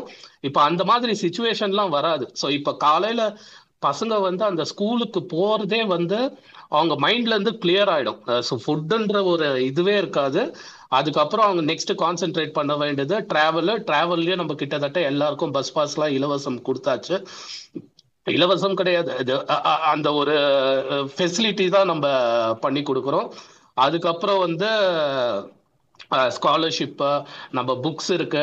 ஸோ இன்னொரு தடவை யாராச்சும் இங்கே வந்துட்டு ஃப்ரீ எஜுகேஷன் பற்றி பேசுனாங்கன்னா அவங்கக்கிட்ட இதெல்லாம் தான் கேட்கணும். நீங்கள் எங்கே வந்து ஃப்ரீ எஜுகேஷன் இல்லை, இந்த பிளாங்கெட்டாக ஒரு ஸ்டேட்மெண்ட் வைப்பாங்க, தனியார்கிட்ட போயிடுச்சு, இது போயிடுச்சு, ஃப்ரீ எஜுகேஷன் இல்லை அப்படின்னு சொல்லிட்டு. இதை ஃப்ரீ எஜுகேஷன் தாண்டி இன்னும் நம்ம வந்து சோஷியல் ஜஸ்டிஸ் நெக்ஸ்ட் ஸ்பேஸில் பேசினார்னா இதை வந்து ஒரு யூரோப்பியன் கண்ட்ரியோ இல்லை ஒரு வெஸ்டர்ன் கண்ட்ரியோ ஈக்குவேட் பண்ணி நம்ம பேசணும். இந்த ஸ்கூல் சிஸ்டம் வந்து இந்த அளவுக்கு எலாபரேட்டா பண்றது நம்ம அங்க நோக்கி தான் போறோம். நம்மளுக்கு காம்படிஷன் வந்து இந்தியால மற்ற ஸ்டேட்ஸ் கிடையாது, நம்ம வந்து யூரோப்பியன் கண்ட்ரிஸ் நோக்கி தான் போறோம். இன்னொன்று வந்து இந்த மாதிரி டிஸ்கஷனை கொண்டு போகும்போது ஆல்ரெடி சோஷியல் ஜஸ்டிஸ் வந்து அட்ரஸ் பண்ணாரு. இந்த மாதிரி யாராச்சும் எதிர்த்தரப்பு ரைட் விங்ல இருந்து வராங்க, மற்ற யாராச்சும்னா அதை வந்து நம்ம ஆர்குமெண்ட் கிடையாது, அவங்க வந்து நம்மளோட கொள்கையை என்கரேஜ் பண்ணாங்கன்னா அப்போ என்கரேஜ் பண்ணோம். நம்மளுக்கு இப்போ அந்த பகுத்தறிவு இருக்கு, யாரும் வந்து இங்கே ரொம்ப இதெல்லாம் கிடையாது, யாரும் பார்த்து நம்ம ஏமாந்து போகிற ஆட்கள்லாம் கிடையாது. ஸோ அந்த மாதிரி யாராச்சும் இதுவாங்கினாங்கன்னா என்டர்டெயின் பண்ணுங்க, அவங்கள வந்து பேசுங்க, டிஸ்கஸ் பண்ணுங்க, அவங்களுக்கு அகெயின்ஸ்டா கருத்து வச்சாங்கன்னா அகெயின்ஸ்டா கருத்து வைங்க. ஏன்னா இதுதான் வந்து ரைட் விங் வந்து எதிர்பார்க்குறாங்க. அவங்க வந்து ஒரு ரெண்டு வார்த்தை வந்து டிஎம்கேவோ இல்லை வேற ஸ்டேட்ல வந்து வேற ஏதாச்சும் கட்சிக்கு பிஜேபிக்கு எதிராக ஒரு கருத்து வச்சாலோ அவங்கள வந்து ஐசோலேட் பண்ணணும் அப்படின்றது. ஐசோலேட் பண்ணோம்னா அது அவங்க ரைட் விங் ஐடியாலஜிக்கு தான் அது கெயின் இருக்கும். அதுக்கப்புறம் இன்னும் வந்து அந்த ஃப்ரிக்ஷன் வந்து அதிகமாகும். அப்புறம் கிட்டத்தட்ட அது எல்லாருமே வந்து ஸ்பிளிட் ஆகிடும். கிட்டத்தட்ட நம்ம அதை நோக்கி தான் போகிறோம். அதை பண்ணாம நம்ம வந்து ஒரு ஒரு கார்டியெல்லாம் அவங்க கூட என்கேஜ் ஆகி என்ன ஏதுன்னு பேசி, ஈவன் அந்த ஓம் ஜஸ்மின்ன்ற ஜேர்னலிஸ்ட்லாம் நம்ம ஸ்பேஸ்லலாம் வந்து பேசியிருக்காங்க. அந்த மாதிரி இன்வைட் பண்ணிட்டு நம்ம பேசணும்னு நான் ஃபீல் பண்றேன். இதுலலாம் நம்ம ஐசோலேட் பண்ணக்கூடாது. அவங்க வந்து இந்த ஸ்கீமு இந்த மாதிரி டிராவிடியன் மூமெண்ட்ல வந்து நம்ம பண்றது முக்கியமான விஷயங்கள்ல வந்து எந்த ஜேர்னலிஸ்ட் வந்து எடுத்து காட்டினார், நம்ம எந்த அளவுக்கு எதிர்கருத்து வச்சா தூக்கி போட்டு மிதிக்கிறோமோ அந்த அளவுக்கு ஆதரவு கொடுத்தா அதை வந்து நம்ம அக்னாலேஜ் பண்ண வேண்டியதோ நம்ம கடமையா நான் நினைக்கிறேன். Again chief minister MK. Stalin அவர்களுக்கு என்னோட மனமார்ந்த நன்றி. Is a setting and example to India. Kalaignar Anna Kalaignar தொடர்ந்து கலைஞரோட ஸ்டேச்சர் வந்து இப்போ யாரும் ரீச் பண்ண முடியாதுன்னு நம்ம நினைச்சிட்டு இருக்கோம். மேபி ஒரு 5 years down the line, 10 years down the line, even 2-3 years down the line அதே ஸ்டேச்சரை வந்து அவர் அடையிறதுக்கான கண்டிப்பாக அடைவாருன்னு நான் நினைக்கிறேன். ஏன்னா அவர் வந்து இன்ஃப்ளூயன்ஸ்டு கிடையாது, திராவிட கொள்கையை உள்வாங்கிட்டு இந்த காலகட்டத்துக்கு இந்த ஸ்டேட்டுக்கு என்ன தேவையோ அதை வந்து கிளியராக அண்டர்ஸ்டாண்ட் பண்ணிட்டு கரெக்டான டீமை வச்சு இம்ப்ளிமெண்ட் பண்ணுறாரு.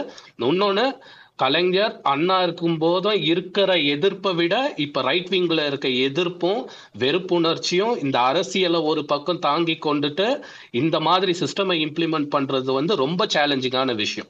ஸோ அவங்களுக்கு இருக்க டிஃபிகல்ட்டியை விட தலைவர் ஸ்டாலினுக்கு இருக்க டிஃபிகல்ட்டி தான் ரொம்ப அதிகம். அந்த இதுல வந்து என்னோட மனமார்ந்த வாழ்த்துக்கள். தேங்க்யூ ராம். நன்றி சிஎஸ்கே. ஈஷா. நன்றி ராம், நன்றி. Thanks for the space.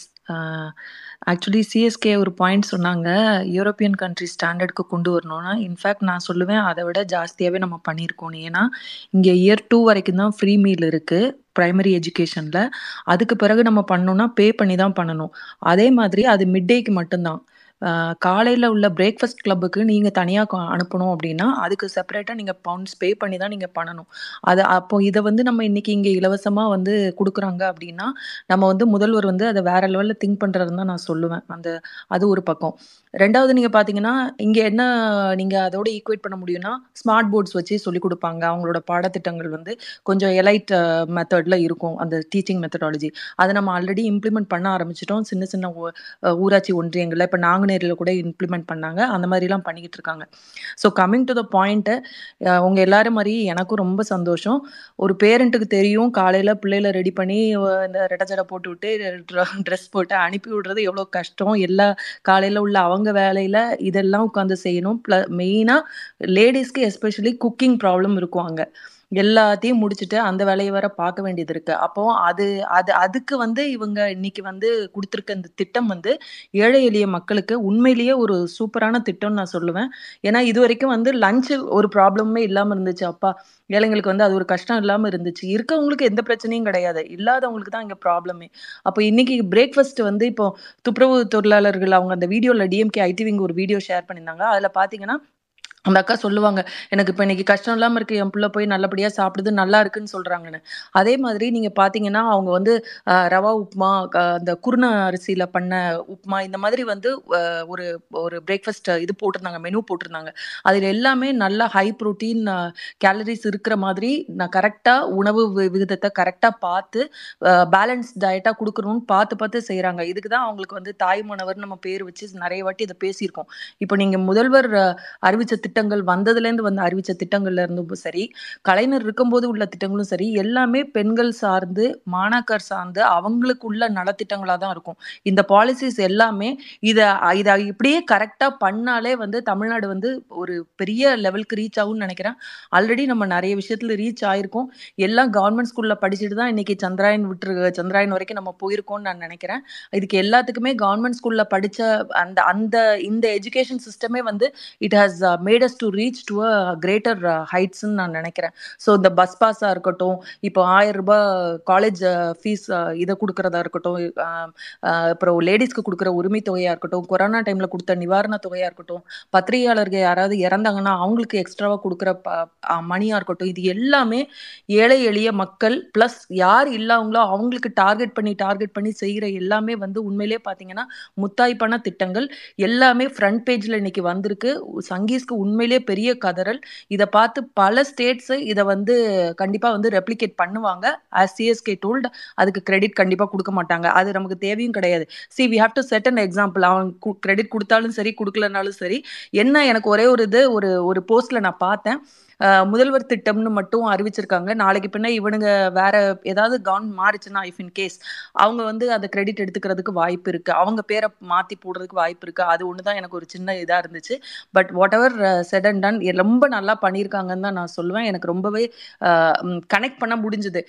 இப்போ முன்னாடியே ஒரு பாயிண்ட்ல நான் சொல்லியிருக்கேன், கலைஞர் வந்து 2 பர்னர் இருக்கிற இது இருந்ததுன்னா இன்னும் வேகமாக சமையல் நடக்கும் அப்படின்ட்டு லேடிஸ்க்கு வந்து அதை ஃப்ரீயாக கொடுத்தாங்க.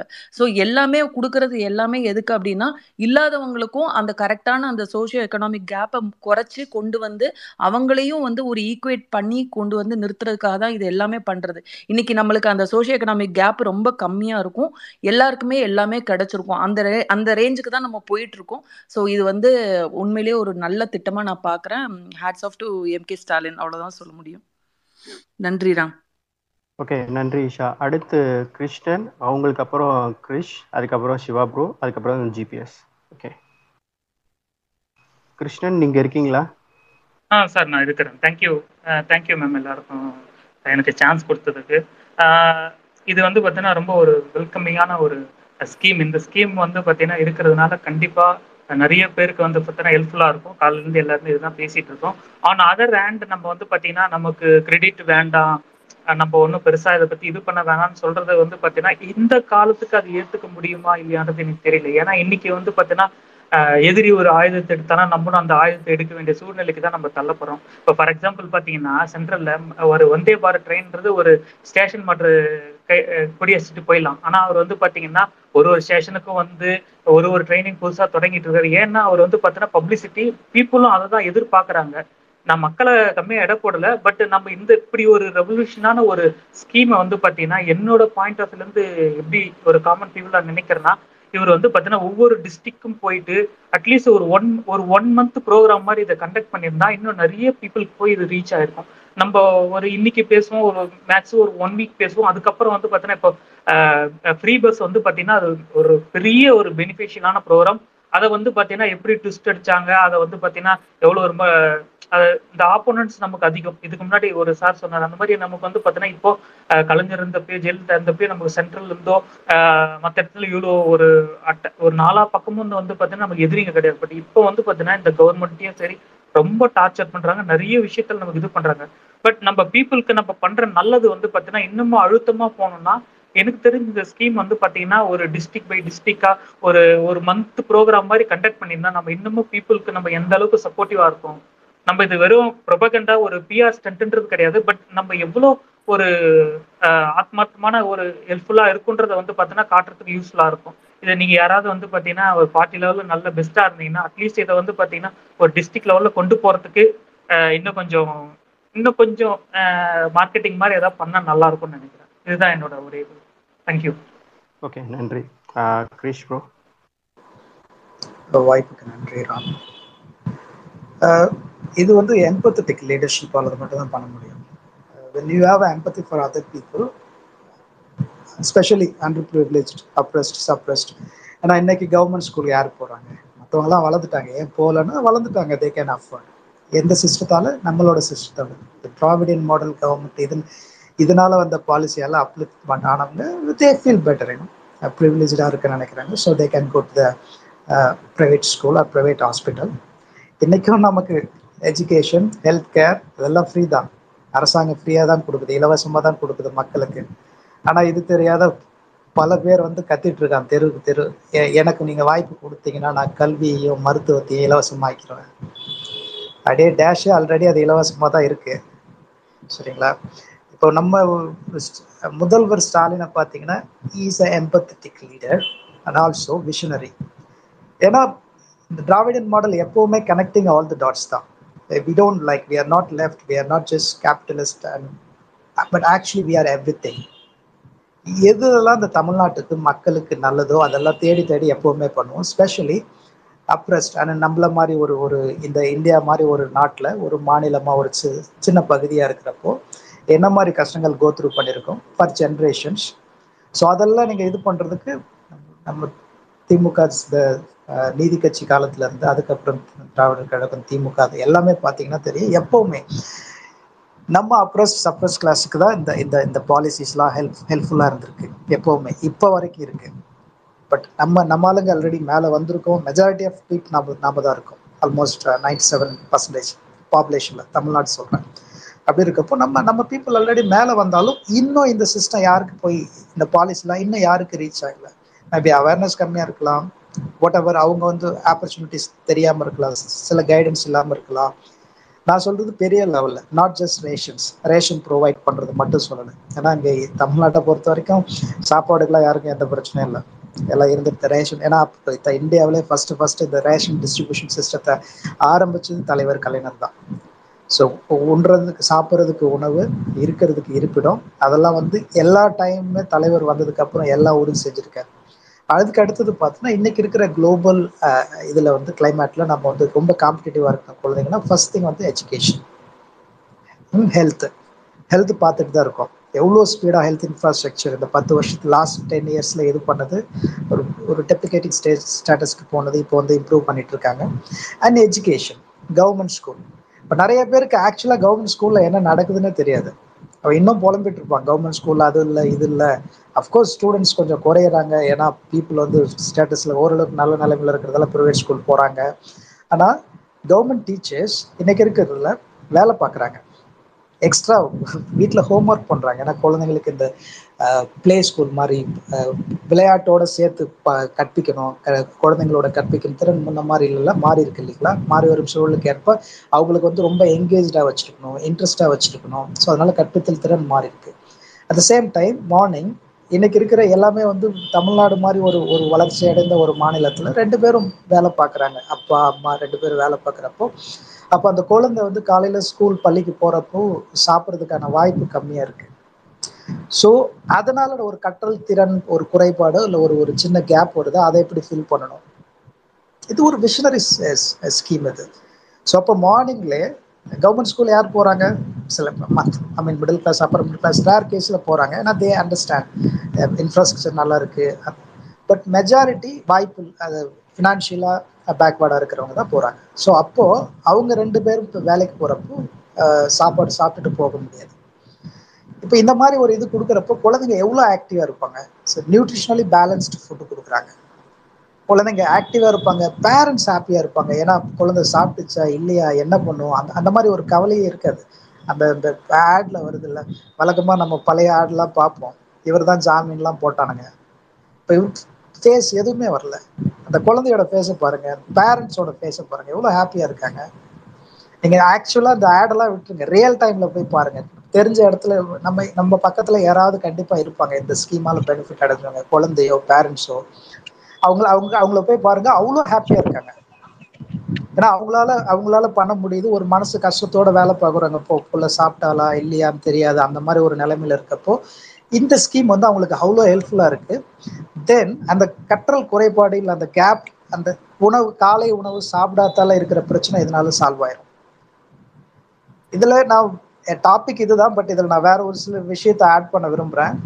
ஏன்னா நம்ம ஆளுங்க இந்த பாலிசியால் நம்ம ஆளுங்கன்னு சொல்கிறது ஓபிசி, சரிங்களா? ஓபிசி எஸ்சி எஸ்டி எக்ஸப்ட் அந்த 3% தவிர நான் எல்லாத்தையும் சொல்கிறேன், எக்ஸப்ட் 3% தவிர 97% சொல்கிறேன். இந்த திட்டத்தால் இந்த திராவிடியன் மாடல் இவங்களோட பாலிசியால் எல்லாமே most of us started from scratch தான். சில எக்ஸப்ஷன் வேணா இருக்கலாம், கொஞ்சம் லேண்ட் அதெல்லாம் வச்சுருந்துருப்பாங்க. எல்லாமே இந்த மாதிரி பாலிசியால் ஸ்க்ராட்ச்லேருந்து வந்து எஜுகேஷனும் இது வாட் எவர் என்ன முடியுமோ அதனால் அப்லிஃப்ட் ஆகிட்டு இன்றைக்கி வந்து சமூகத்தில் ஓரளவுக்கு நல்ல நிலைமையில் இருக்கும். சமூகத்துலேயும் சரி, நிதி நிலைமையிலையும் சரி ஓரளவுக்கு. ஆனால் நம்மளே நம்ம ஆளுங்களே இந்த இலவசத்தை ஒழிக்க மாட்டோமா? இந்த இலவசம் இது எப்போ பாரு இலவசம் இலவசம், எதுக்கு எது இலவசம் எது இதுன்னு புரிய மாட்டேங்குது இவங்களுக்கு. என்னோட நண்பர்கள் கேட்குறாங்க. அப்போ நான் சொன்னேன், தம்பி நீ ஸ்கூல் படிக்கிறப்ப என்ன உனக்கு எனக்கு என்ன என்ன இருந்துச்சு? பெருசாக ஆளுக்கு ஒரு 1/2 ஏக்கர் லேண்ட் இருந்திருக்குமா? அப்போ ரேஷனில் நமக்கு சாப்பாடு அரிசி இந்த மாதிரி ஃபுட் ஐட்டம்ஸ் கிடைக்கலன்னா என்ன பண்ணியிருப்போம்? அப்போ உனக்கு இனிச்சுதா? நீ கஷ்டத்தில் இருக்கிறப்போ உனக்கு அரசாங்கம் மக்களுக்கு கொடுக்க வேண்டிய ஒரு சேவையை செய்கிறாங்க. அப்போ நீ உனக்கு பெனிஃபிட் ஆகிறப்போ உனக்கு இனிச்சுது, நல்லது. அது இன்னைக்கு நீ ஜஸ்ட் பிகாஸ் நீ வந்து ஃபினான்ஷியலாக கொஞ்சம் வளர்ந்துட்ட, உனக்கு கீழே இன்னும் கொஞ்சம் பீப்புள் இருக்காங்க, அவங்கள அப்லிஃப்ட் பண்ணுறதுக்கு கவர்மெண்ட் வந்து ஒரு பாலிசி போடுறாங்க. அது பீட் ஃப்ரீ பஸ்ஸாக இருக்கட்டும், இப்போ பெண்களுக்கான அதில் எவ்வளோ பெரிய இது, ஒரு நாளைக்கு 30 ரூபா 40 ரூபாலாம் சேவ் ஆனால் எவ்வளோ பெரிய விஷயம் அந்த பெண்களுக்கும் அவங்க குடும்பத்துக்கும். குழந்தைங்களுக்கு நல்ல சாப்பாடு கொடுக்கலாம், நிறைய விஷயம் பண்ணலாம் அதில். இப்போ ஸ்கூலில் குழந்தைங்களுக்கு ஸோ இது எல்லாம் அப்படியே பிளைண்டாக இந்த இலவசத்தால் தான் கெட்டு போகிறோம். இது என்ன மாதிரி மனநிலைன்னு தெரில. இவனும் அந்த ஒரு காலத்தில் அந்த மாதிரி நிலைமையில தான் இருந்தான். அது இருந்தால் தான் இருக்க முடியும், வாழவே முடியும்னு ஒரு நிலைமையில இருக்கப்போ இட் வாஸ் ஓகே. இன்னைக்கு ஜஸ்ட் பிகாஸ் இவர் மேலே வந்துட்டாரு, எந்த பாலிசியால்? இன்னைக்கு இருக்கிற இந்த அரசாங்கத்தோட சேம் சிமிலர் பாலிசியால் தான் மேலே வந்தோம்.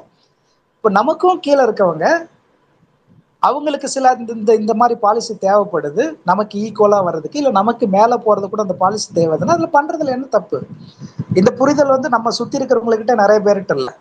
கொஞ்சம் எலைட்டானவொடனே சாமியை மாற்றுற மாதிரி, இந்த குலதெய்வ சாமியிலேருந்து மேலே பெரிய பணக்கார சாமியை மாற்றுற மாதிரி மைண்ட் செட்டையும் மாற்றிடுறாங்க. எல்லாம் நம்ம கூட தான் இருக்கும். அப்போல்லாம் ஜாதி பார்க்க மாட்டான். அப்போ அவன் ஜாதிக்காரனே வந்து கொஞ்சம் கஷ்டப்பட்டாலும் அவனுக்கு எதுக்கு இலவசம் கொடுக்கணும்? அப்போ வராது. இந்த மென்டாலிட்டி மாறணும். அடிக்கடி இந்த விளம்பரம்லாம் இல்லை, என்ன நடக்குதோ ஃபேக்டை சொல்லணும். ஃபேக்டை நம்ம சொல்லிக்கிட்டே இருக்கணும். இந்த அரசாங்கம், இந்த திராவிடியன் மாடல் அரசாங்கம் அவங்கள பாலிசியால் எத்தனை பேர் நம்ம மேலே வந்திருக்கோம், எவ்வளோ பெனிஃபிட் அடைஞ்சிருக்கோம் சொல்லிக்கிட்டே இருக்கணும். ஒருத்தர் யூனியன் கவர்மெண்ட்டில் பிடிங்கிட்டே இருக்கான், எல்லாத்துலேயும் காசு பிடுங்குறான். எங்கே போகுதுன்னு பார்த்தா கிலோமீட்டருக்கு 254 கோடிங்கிறான். ஆயுஷ்மான் பவன் சொல்லிட்டு அந்த இன்சூரன்ஸ் ஸ்கீமில் செத்து போனவெல்லாம் இன்சூரன்ஸ் வாங்கியிருக்கான். ஒரே நம்பரில் வந்து 1,00,000 பேருக்கு மேலே வாங்கியிருக்கான். ஆயிரக்கணக்கில் திருடி இருக்கானுங்க. இங்கே பார்த்தோன்னா 7.5 லட்சம் கோடிங்கிறான், 17.5 கோடிங்கிறான், 100க்கு மேலே போகுது, கிட்டத்தட்ட 200 லட்சம் கோடிங்கிறான்.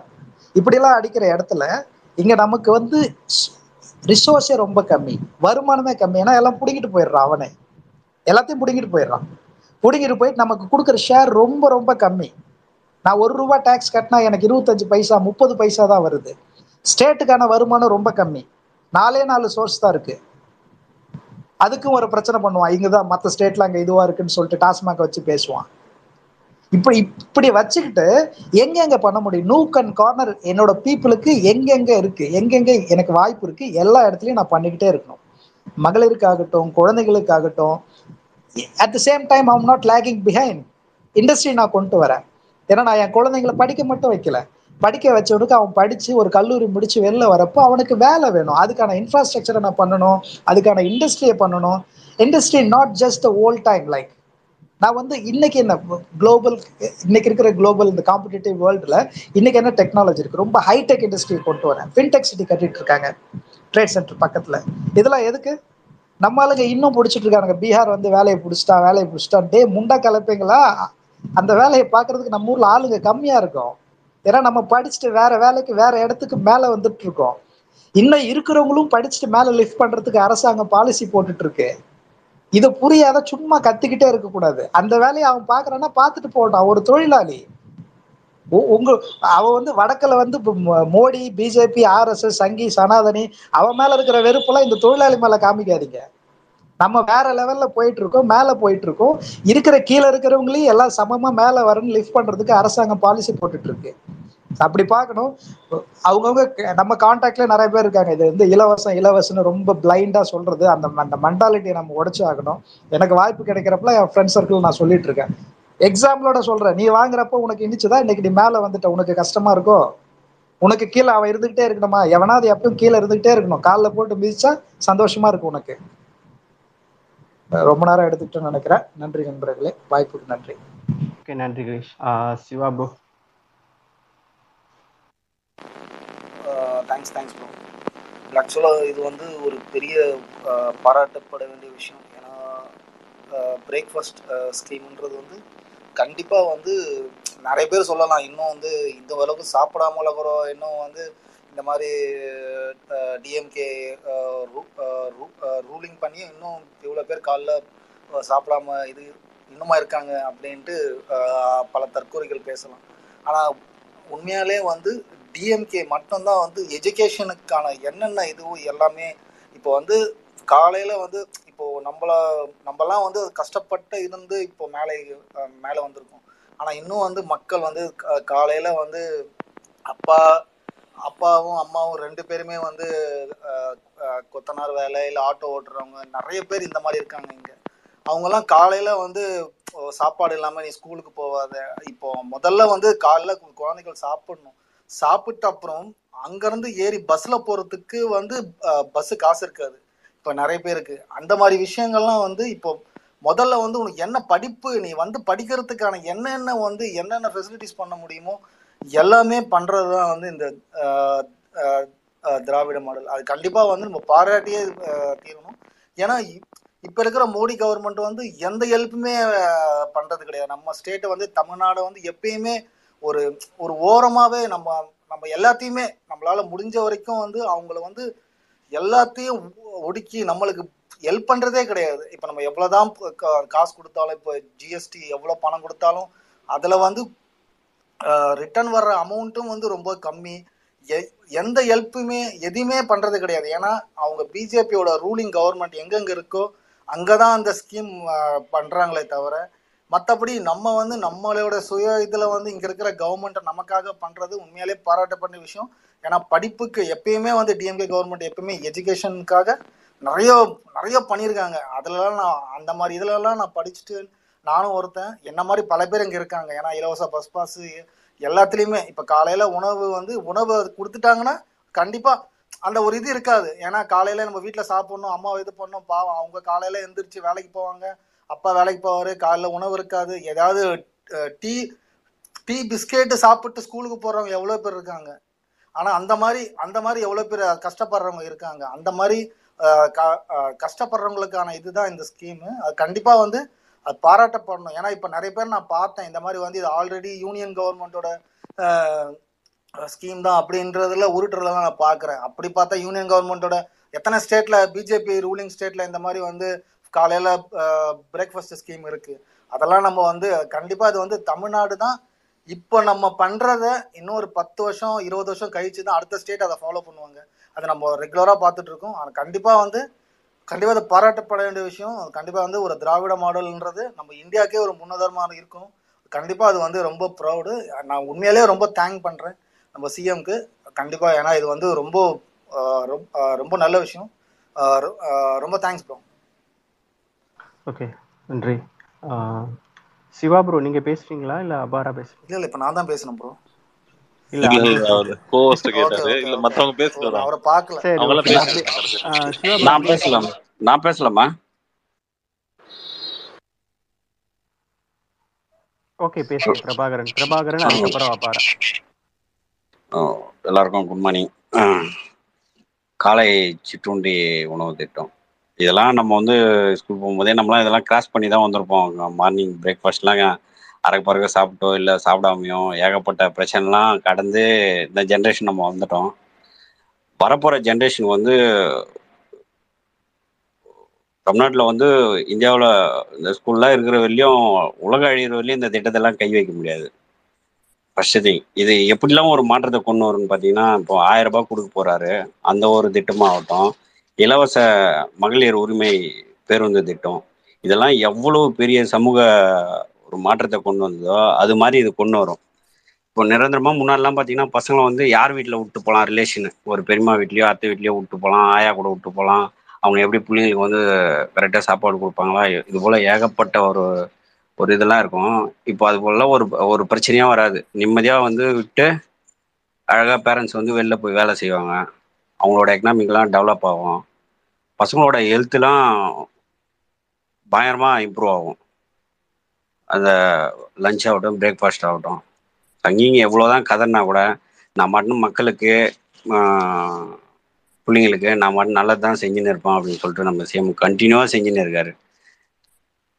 ₹1,00,000 கொடுத்துட்டு போய் ப்ரைவேட் ஸ்கூலில் படிக்கிற பிள்ளைங்க கூட இந்த மாதிரி ஒரு ஆஃபர்லாம் கிடைக்கவே கிடைக்காது, இந்த மாதிரி ஒரு சாப்பாடும் கிடைக்காது. இதெல்லாம் எவ்வளோ பெரிய திட்டம் தெரியுமா? அவங்க எதனா கதன்னு இருப்பானுங்க, கதன்னு இருக்கட்டும். இதால் பார்த்தீங்கன்னா பிள்ளைகளோட அந்த வருகை பதிவோட பார்த்தீங்கன்னா இம்ப்ரூவ் ஆகும், கண்டிப்பாக இம்ப்ரூவ் ஆகும். இடைநிலைலாம் கண்டிப்பாக இருக்காது. காலையிலே 8 மணிக்கு போயிடுவாங்க பசங்களாம். இப்போலாம் 3 வேளை சாப்பிட்றவங்களாம் 2 வேளை ஆகிப்போச்சு, 2 வேளை சாப்பிட்றவங்களாம் 1 வேளை ஆகிப்போச்சு, சமைக்கிறதும் கம்மியாயிடுச்சு, அவ்வளோ விளையாடுறோம். இந்த சுச்சுவேஷனில் பார்த்தீங்கன்னா இந்த அளவுக்கு சிஎம் வந்து பண்ணுறாருன்னா அதெல்லாம் பெரிய விஷயம். இதெல்லாம் மூளை முடுக்கெல்லாம் கொண்டு போய் சேர்க்கணும். நம்ம சாதனை மட்டுமே நம்ம சொல்லின்னு இருப்போம், சங்கிகள் அடிக்கிறது ஒரு பக்கம் இருந்தாலும் சாதனைகள் கீப்பான்னு நம்ம சொல்லினே இருக்கணும். சொல்லாமல் விட்டது தான் இந்த அளவுக்கு வந்து அவனுக்கு வந்து புரட்சி தமிழர் அப்படி இப்படின்னு பட்டம் கொடுத்துன்னு காமெடி பண்ணிருக்கானு. வாய்ப்புக்கு நன்றி. ஓகே, நன்றி அபாரா. அனைவருக்கும் வணக்கம். வாழ்க தலைவர் எம்கேஎஸ் அவர்கள். இந்த விஷயத்துல பார்க்கும்போது நான் சின்ன பிள்ளையில இப்போ முதலேருந்து நம்ம சின்ன பிள்ளையா மாறுற மாதிரி ஒரு டைம் டிராவல் இருந்துச்சுன்னா மாறிக்கலாம். ஏன்னா கலர் கலராக சாப்பாடு போடுறாங்க. நம்ம வீட்டில் கூட நாலாம் சின்ன பிள்ளை படிக்கும் போது பழைய சோறு, அதிகபட்சம் பழைய சோறு இருக்கும், அதுக்கு தொட்டுக்கான்னு எதுவுமே இருக்காது. என்ன இருக்கும்? மிஞ்சி போனால் பருப்பு தொட்டுக்கா இருக்குல்ல, வெங்காயம் இருக்கும், பச்சை மிளகா இருக்கும். இதுதான் 1வது 2வது படிக்கும் போதெல்லாம் நான் நினச்சிக்கிட்டே இருப்பேன். மத்தியான சாப்பாடு சாப்பிட்றது தட்டு, பள்ளியோடத்துக்கு போகிற புக்கு இருக்கோ இல்லையோ அந்த தட்டு இருக்கும். அப்பெல்லாம் தெரியாது நம்மளுக்கு யார் சோறு போடுறாங்க, யார் எதுக்கு போடுறாங்கலாம். இப்போ இருக்கிற பசங்களுக்கெல்லாம், சின்ன பிள்ளைங்கெல்லாம் வந்து எல்லாத்துக்கும் விவரம் தெரியுது. அது அந்த வகையில வந்து ரொம்ப சந்தோஷமா இருக்குது. ஏன்னா இந்த விஷயத்த யார் செஞ்சாங்கிறது அவங்களுக்கெல்லாம் கரெக்டா தெரியும். எனக்கெல்லாம் நான் படிக்கும் போதெல்லாம் எனக்கு அந்த இதெல்லாம் தெரியாது. யார் சோறு போட்டாங்க, யார் இந்த திட்டம் கொண்டு வந்தாங்க, என்னெல்லாம் தெரியும். ஆனால் இப்போ இருக்க பிள்ளைங்களுக்கு தெரியுது. அதுவும் ஒவ்வொரு நாளும் ஒவ்வொரு சாப்பாடு போடுறாங்க. அதை நினைக்கும் போதே நம்மளுக்கு கிளுகிழுப்பா இருக்கு. எனக்கு கிளுகிழுப்பா இருக்கு. ஸ்கூல்ல இப்போ படித்தோம்னா நம்ம காலைல வீட்டில் உன் சாப்பாடே வேணாமான்னு சொல்லிட்டு போற அளவுக்கு வந்துருச்சு. இப்போ சாப்பாடு 31,000 ஸ்கூல் பாருங்களேன். அப்பா, இவ்வளோ ஸ்கூல் இருக்கான்னு எனக்கு இன்னைக்கு தான் தெரியும் சத்தியமா. இதுக்கு முன்னாடி ஒரு ஸ்பேஸ்ல அண்ணனுங்கெல்லாம் பேசும்போது கேட்டிருக்கேன், இவ்வளோ ஸ்கூல் இருக்கு அப்படின்ட்டு அண்ணனுங்க பேசும்போது கேட்டிருக்கேன். ஆனால் இன்னைக்கு கரெக்டாக தெரியுது 31,008 ஸ்கூல் இருக்கு. அந்த அத்தனை ஸ்கூல்லையுமே வந்து பண்ணியிருக்காங்க. ஒரு திட்டம் கொண்டு வர்றது பெரிய விஷயம் இல்லை. அதை கொஞ்சமாக ஒரு சில பள்ளிக்கூடத்தில் செயல்படுத்தி அதை பார்த்துட்டு அதுக்கப்புறம் வந்து இவ்வளோ ஸ்கூல்லையும் இம்ப்ளிமெண்ட் பண்ணியிருக்காருன்னா தலைவர் ஒவ்வொரு விஷயத்தையும் வந்து அந்த கரெக்டாக பார்த்துக்கிட்டு இருக்கிறாரு. இது செஞ்சா இது கரெக்டாக போகுமா, இது பண்ணா இப்படி ஆகுமா அப்படின்ட்டு பார்த்து பார்த்து செய்கிறாரு. தமிழ்நாட்டு மக்களுக்கு வந்து ரொம்ப கொடுத்து வச்சவங்க உண்மையிலே. நாலாம் தலைவர் கலைஞர் இருக்கும் போதும் இப்போ தலைவர் ஸ்டாலின் இருக்கும் போதும் நான் வாழ்கிறேங்கிறது நினைக்கிறதே பெருமையாக இருக்குது. இந்த ஸ்கீமு வந்து பயங்கரமாக இருக்குது. ஆனால் எனக்கு இதில் ஒரு விஷயம் தெரியல, இந்த அண்டர்டேக்கிங்கில் இருக்க ஸ்கூல்லாம் இருக்குமா என்னன்னு தெரியல. இப்போ கவர்மெண்ட் ஸ்கூல் எல்லா ஸ்கூல்லையும் இருக்கிறதுனால மகிழ்ச்சி. இப்போ நீ இனிமேலுக்கு எதுக்குமே உனக்கு கவலை கிடையாது. இந்த சின்ன குழந்தைங்க வந்து பிறக்கும் போது அந்த கிட்டு கொடுக்குறாங்க. அதுக்கப்புறம் ஸ்கூல்ல ஃப்ரீ ஸ்கூலு. அதுக்கு இந்த நிறைய பேர் சொல்லும் போது பயணத்தை குறைக்கிறாருன்னு, எல்லா ஊர்லயுமே ஸ்கூல் இருக்குது, அதனால ஒன்றும் பிரச்சனை இல்லை. தமிழ்நாடு ஃபுல்லா 31,000 ஸ்கூல் இருக்கு. அது அதிகபட்சம் ஒரு 3 கிலோமீட்டரு இல்லை ஒரு 2 கிலோமீட்டர் தான் நடக்கிற மாதிரி இருக்கும், இல்லை பஸ்ல போற மாதிரி இருக்கும். அந்த மாதிரி ஸ்கூல் தான் தமிழ்நாட்டில் இருக்கு. மேலும் மேலும் வளர்ச்சி அடையணும். எங்க தலைவர் உடல் நலத்தோட ஆரோக்கியமா வாழணும். நிறைய திட்டம் நிறையா வந்துகிட்டே இருக்கணும். இப்போ 3 வருஷத்துக்கே இவ்வளவு பண்ணிட்டாருன்னா என்னென்ன பண்ண போறாருக்கு வச்சிருக்காருன்னு தெரியல மனசுக்குள்ள. அதே மாதிரி 2024 நம்ம நினைக்கிற கவர்மெண்ட் வரணும். நம்ம தமிழ்நாடு மேல மேல போயிட்டு இருக்கணும். நம்பர் 1 முதல்வர், நம்பர் 1 தமிழ்நாடு. ஓகே, நன்றிண்ணா. ஓகே, நன்றி அபாரா. அடுத்து செல்வம், நீங்க பேசுறீங்களா?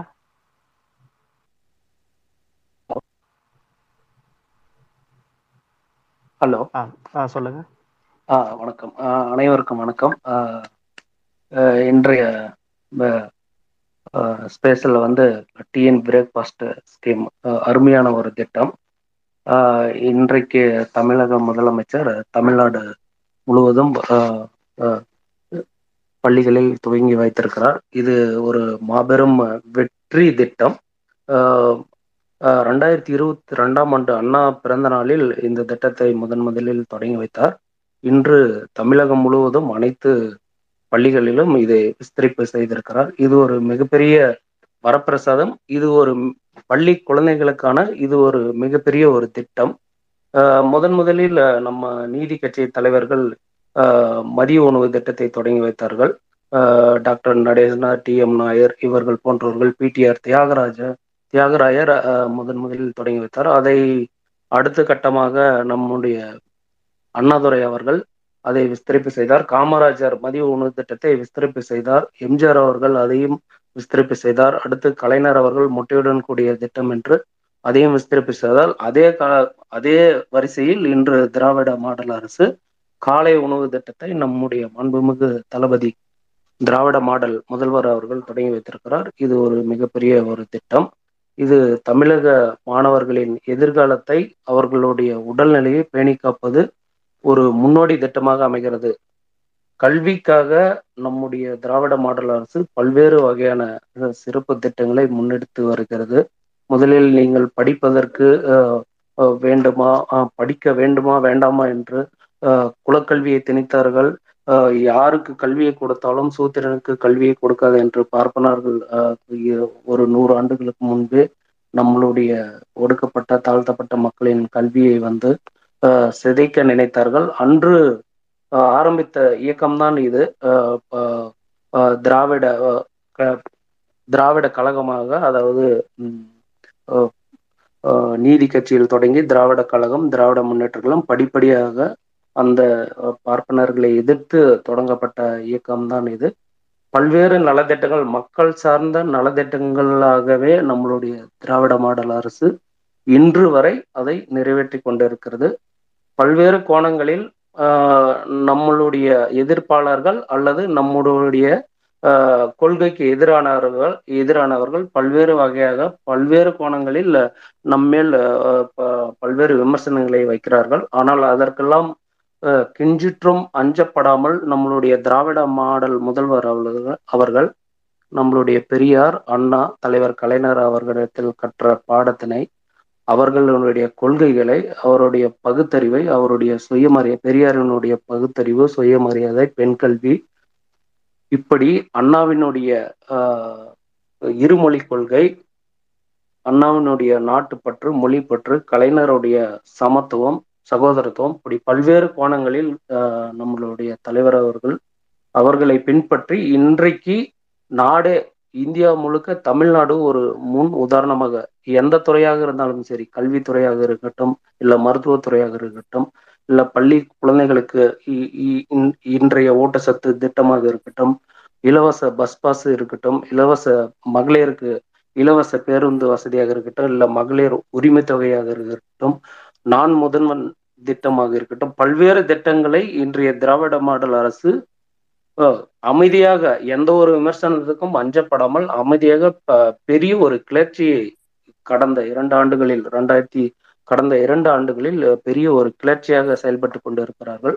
அந்த வகையில் இன்றைய திட்டத்தில் பள்ளி குழந்தைகளுக்கு திங்கட்கிழமை அரிசி உப்புமா காய்கறி சாம்பார், செவ்வாய்க்கிழமை ரவா கிச்சடி, புதன்கிழமை வெண்பொங்கல் காய்கறி சாம்பார், வியாழன்கிழமை ரவா உப்புமா காய்கறி சாம்பார், வெள்ளிக்கிழமை சேமியா கிச்சடி, சேமியா கேசரி. ஒவ்வொரு நாளும் ஒவ்வொரு சத்துணவான ஊட்டத்திட்டத்தை இன்றைக்கு தொடங்கி வைத்திருக்கிறார். இதில் தமிழகம் முழுவதும் நம்மளுடைய திராவிட மாடல் ஆட்சியினுடைய தலைவர்கள், MLA-க்கள் மற்றும் MP-க்கள், மந்திரிகள் பல்வேறு அவரவர்கள் மாவட்டத்தில் தொடங்கி வைத்திருக்கிறார்கள். அதே போன்று எதிர்கட்சிகளும் சில MLA-க்கள் கலந்து கொண்டு அரசு திட்டத்தை தொடங்கி வைத்திருக்கிறார்கள். இது இன்னும் 100 ஆண்டு காலத்துக்கு பேசக்கூடிய ஒரு விஷயம். நம்மளுடைய திராவிட மாடல் அரசினுடைய முதல்வர் அவர்கள் பல்வேறு நலத்திட்டங்களை தொடங்கி வைப்பதில் கண்ணும் கருத்துமாக செயல்பட்டு கொண்டிருக்கிறார். அந்த வகையில் இந்த திட்டம் நிச்சயமாக பள்ளி குழந்தைகளுக்கு நல்ல ஒரு திட்டமாக அமைந்திருக்கிறது. திருவள்ளுவர் 2000 ஆண்டுகளுக்கு முன்பே ஒருமைக்கண் தான் கற்ற கல்வி ஒருவர்க்கு எளிமையும் ஏமாய் புடைத்து, அதாவது ஒரு தலைமுறை பெறும் கல்வி அறிவானது 7 தலைமுறைக்கும் அது நிலைத்து நிற்கும் என்று திருவள்ளுவர் 2000 ஆண்டுகளுக்கு முன்பே நமக்கு ஒரு குரலை கொடுத்திருக்கிறார். அந்த வகையில் கல்விக்காக நம்மளுடைய திராவிட மாடல் அரசு பல்வேறு முயற்சிகளை மேற்கொண்டு வருகிறது. அதனுடைய வரிசையில் இதுவும் ஒன்று. இதை திராவிட முன்னேற்ற கழகத்தின் தலைவர் அவர்கள், இது எனக்கு மகிழ்ச்சி தரக்கூடிய ஒரு விஷயம், காலை உணவு திட்டம் என்னுடைய சாதனைகளில் இது மிகப்பெரிய ஒன்றாக விளங்குது என்று அவரே தன்னுடைய வாயால் சொல்லியிருக்கிறார். அப்படி என்றால் இதனுடைய திட்டத்தின் நோக்கம் என்ன என்று நம்மளுடைய அனைத்து தரப்பு மக்களுக்கும் தெரியும். இது இன்னும் 2 ஆண்டுகள் 2-3 ஆண்டுகள் நம்மளுடைய ஆட்சி இருக்கிறது. நமக்கு பல்வேறு வகைகளில் பல்வேறு கோணங்களில் பாசிச பாஜக அரசு இடி ரைடு, சிபிஐ பல்வேறு கோணங்களில் குலக்கல்வியை திணிக்கிறார்கள், இந்தி எதிர்ப்பை இந்தியை புகுக்கிறார்கள். அதே போன்று இன்றைக்கு நீட்டு தேர்வுக்கு விலக்கு கொடுக்காமல் அதையும் தாமதப்படுத்துகிறார்கள். காரணம், இன்றைக்கு தமிழ்நாட்டில் திராவிட மாடல் அரசு செம்மையாக செய்து கொண்டிருக்கிறது. அதை எப்படியாவது முறியடித்து பாசிச அவங்களுடைய கொள்கையை, RSS கொள்கையை தமிழ்நாட்டில் திணிக்க வேண்டும். ஒற்றுமையாக இருக்கும் நம்மளுடைய தமிழக மக்களின் அந்த முயற்சியை முறியடித்து அவர்கள் இங்கு காலூன்றி வடநாட்டை போன்று வடநாட்டு கலாச்சாரத்தை இங்கு பரப்ப வேண்டும் என்று அவர்கள் நினைக்கிறார்கள். அது ஒருபோதும் நம்மளுடைய திராவிட மாடல் அரசு இருக்கும், நம்மளுடைய தளபதி இருக்கும் வரை அது அவர்களுடைய கனவிலும் நிறைவேறாது. வரும் 2024ஆம் ஆண்டு நாம் ஒற்றுமையோடு செயல்பட்டு, தலைவர் அவர்கள் சொன்னதை போல், கூட்டணியை நான் பார்த்துக் கொள்கிறேன், நீங்கள் வரும் நாடாளுமன்ற தேர்தலில் உங்களுடைய எப்படி பணியாற்ற வேண்டும் என்று நீங்கள் பார்த்து கொள்ள வேண்டும் என்று அறிவித்திருக்கிறார்கள். அந்த வகையில் நாம் ஒற்றுமையோடு செயல்பட்டு வரும் நாடாளுமன்ற தேர்தலில் பாசிச பாஜக. ஓகே, இதனுடைய பாராமீட்டர்ஸ் என்னென்னு பார்த்தீங்கன்னாக்கா, என்னது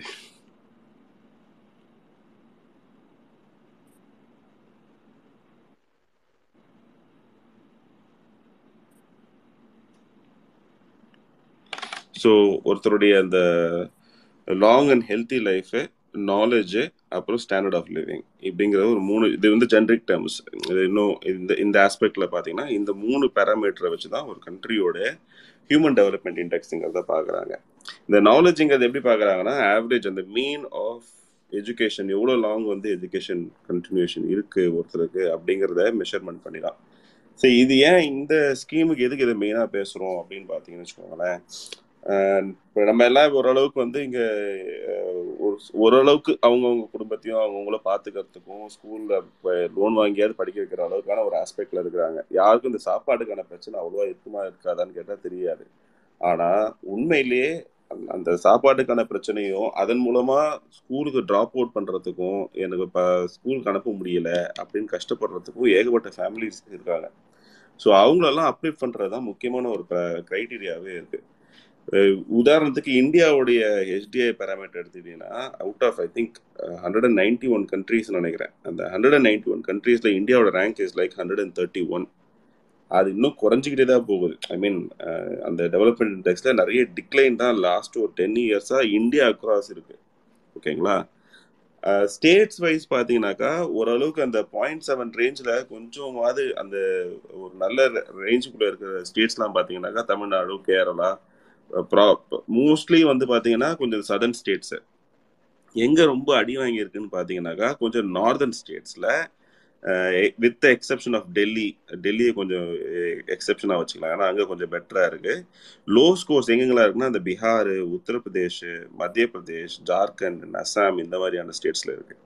இங்கே என்ன நடக்குதுன்னா, அவங்க வந்து கிட்டத்தட்ட அவங்களுடைய ரிசம்பிளன்ஸ் எந்த மாதிரி காட்டுறாங்கன்னா, கம்பேரிசன் சொல்கிறாங்கன்னா, ஒரு ஆப்ரிக்கன் கண்ட்ரீஸில் ரொம்பவும் பாவர்ட்டியில் ரொம்ப அடிபட்டு இருக்கக்கூடிய இந்த காங்கோ, கென்யா, கானா, நமீபியா அந்த மாதிரி ரேஞ்சுக்கு வந்து அவங்களை கம்பேர் பண்ணுறாங்க இந்த மாதிரி நார்த் இந்தியன் ஸ்டேட்ஸில்.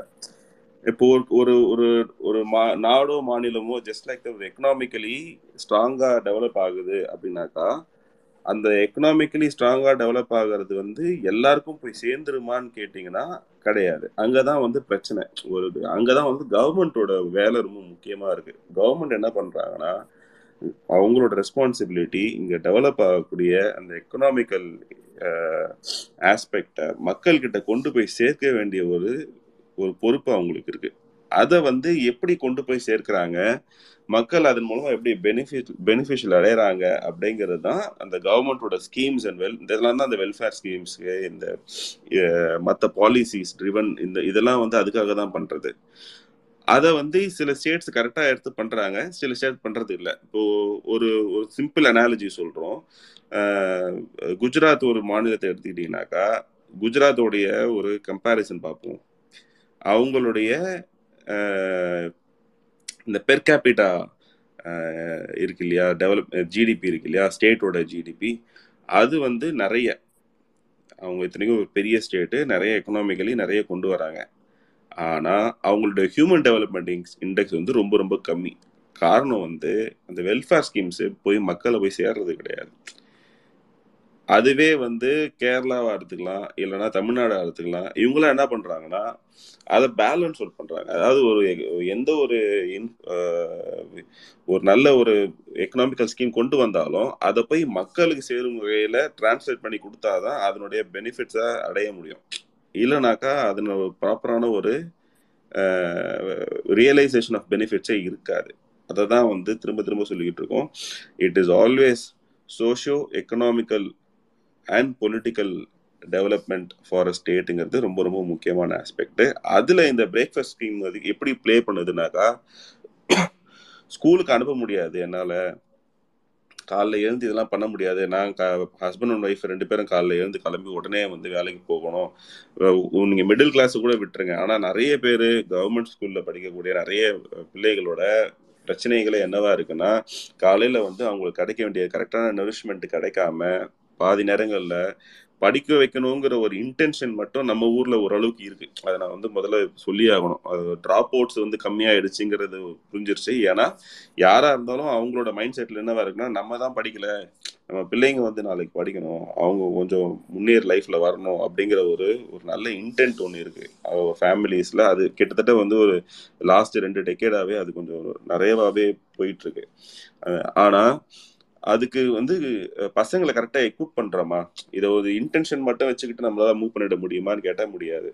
அதை கரெக்டாக எக்யூப் பண்ணுறோமா அப்படிங்கிற ஒரு ஆஸ்பெக்டில் தான் வந்து it's a well thought through process கொண்டு வந்து இதை இன்னும் ஃபர்தராக எக்ஸ்பேண்ட் பண்ணியிருக்கிறது இன்னும் நல்ல விஷயம். வாரத்தில் இருக்கிற 5 நாள்லையும் வந்து காலை உணவு கொடுக்கப்படும் குழந்தைங்களுக்கு கொடுத்து, அதன் மூலமாக பசங்களை வந்து காலையில் டைமுக்கு வர வச்சு, சாப்பிட வச்சு, படிக்கவும் வச்சு, அதுக்கப்புறம் உங்களுக்கு வேண்டிய புத்தகங்கள் கொடுத்து, நீ ஸ்கூலுக்கு வரத்துக்கு வேறு என்னெல்லாம் உங்களுக்கு அப்ஸ்ட்ரக்ஷன் இருக்குது, நீ வரத்துக்கான ப்ராப்ளி கம்யூட்டில் ப்ராப்ளம் இருக்கும், சரி கம்யூட்டில் பிரச்சனை இருக்கா, பப்ளிக் டிரான்ஸ்போர்ட்டில் உனக்கு பாஸ் தரேன், உனக்கு பக்கத்தில் இருக்க அங்கேருந்து நடந்து வரதுக்கு கொஞ்சம் கஷ்டமாக இருக்கா, பரவாயில்ல சைக்கிள் தரேன், உனக்கு படிக்கிறதுக்கு வீட்டில் உனக்கு வேண்டிய விஷயங்கள் தேவைப்படுதா, புக்ஸ் எல்லாம் எடுத்துக்கோ, உனக்கு இது மாதிரி எதெல்லாம் கொடுத்தா பசங்களுக்கான அந்த அந்த படிக்க வைக்கிறதுக்கான செலவுகள் குறையுமோ அது எல்லாத்தையும் கொடுத்து பசங்களை ஸ்கூலுக்கு கொண்டு வர்றது one of the important HDI parameters.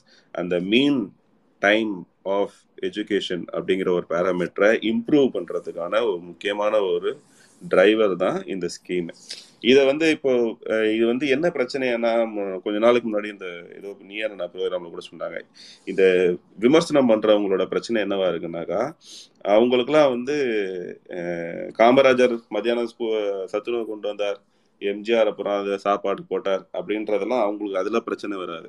ஆனால் அவங்களோட பிரச்சனைனாக்கா அங்கே கலைஞர் திமுக அப்படின்னு வந்துட்டா மட்டுமே அவங்களுக்கு அதில் ஒரு பிரச்சனையாகும். அதுக்கு உடனே வந்து இஷ்டத்துக்கு வந்து இன்னைக்கு காலில் கூட பார்த்தேன், அந்த மீஞ்சூர் செல்வமா அந்தாள் 70 ஆண்டு திராவிட அரசியலில் பாருங்க இன்னும் வந்து சாப்பாட்டுக்கு இது பண்ணிட்டு இருக்காங்கன்னு. அதே கம்பேரிசன் அந்த ஆள் இருக்கக்கூடிய கட்சியிலேயே வட மாநிலங்களில் அவங்களுடைய HDI பேராமீட்டர் எப்படி இருக்குன்னு பார்த்தோம்னு வச்சுக்கோங்களேன், அதனுடைய இப்படி பேசக்கூடிய வாயாடா இது அப்படிங்கிற மாதிரி நமக்கே ஒரு ஃபீல் ஆகும். ஸோ அவ்வளோதான் ராம் என் சைடில் சொல்ல வேண்டியது. மற்றவங்க தொடர்ந்து பேசுங்க, நிறைய நம்ம இன்னும் நிறைய விஷயங்கள் டிஸ்கஸ் பண்ணுவோம். வாங்க ஜெயபிரகாஷ்.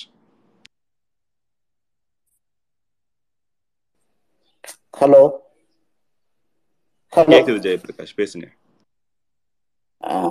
ஹலோ, அதாவதுங்க கல்வி மருத்துவம் ரெண்டுக்குமே எத்தனை செலவு செஞ்சாலும் பத்தாது. அந்த அளவுக்கு தான் விஞ்ஞானமும் தொழில்நுட்பமும் நாளுக்கு நாள் வளர்ந்துட்டே இருக்கு. இது கூட நாம உலகளாவிய போட்டியில போகணும்னா நம்மால் இயன்றத கல்விக்கு கண்டிப்பா செலவு செஞ்சுதான் ஆகணும், கொடுத்துதான் ஆகணும். சுதந்திரமடைந்த இந்தியாவில் 1970க்கு பிறகு திராவிடம்ங்கிற ஒரு வார்த்தையே வெறுப்பாக மாறிவிட்டது. காரணம், நம்முடைய செயல், சிந்தனை, போக்கு எல்லாமே பிறருக்கு வித்தியாசமாக தோணுது. இந்த சத்துணவு திட்டத்தை தந்த, காலை உணவு திட்டத்தை தந்த முதல்வருக்கு என்னுடைய மனமார்ந்த நன்றி. இத்திட்டத்தால் திராவிட வரலாற்றில் பெரியார், அண்ணா, கலைஞர், எம்ஜிஆர், ஜெயலலிதா வரிசையில் திரு எம்கேஎஸ் அவர்களும் இடம்பெறுவார் என்பது நிச்சயம். ஆங்கூர் ஏழைக்கு எடுத்தறிவித்தல் என்பது முதுமொழி. செவிக்கு உணவானது வயிற்றுக்கு கொடுத்த பின்பு கொடுத்தால் அது சிறப்பாக இருக்கும் என்பதே காலை உணவு திட்டம். மேலை நாடுகள், குறிப்பாக ஜெர்மன், நார்வே, டென்மார்க் போன்ற நாடுகளில் கல்விக்கு கொடுக்கும் முக்கியத்துவத்திற்கு திட்டத்திற்கு இணையான திட்டம் இது. எத்தனையோ ஏழைகள், தொலைதூர மாணவர்கள், கைம்பெண்கள், பெற்றோர் இழந்த ஆதரவற்றவர்கள் போன்றவர்களுக்கு இத்திட்டம் அச்சய பாத்திரம். நாம் எதை செய்கிறோம் இல்லையோ கல்விக்காக நிறைய செய்கிறோம். அதுவும் ஆரம்ப கல்விக்கு இத்திட்டத்தில் செய்யும் தமிழக அரசை நான் மனமாற பாராட்டுகிறேன். நன்றி. நன்றி நன்றி ஜெயபிரகாஷ். வாங்க மக்கள், யாராவது பேசணும்னா பேசுங்க. கிருஷ்ணன் ஆல்ரெடி பேசிட்டேன்னு சொன்னாரு.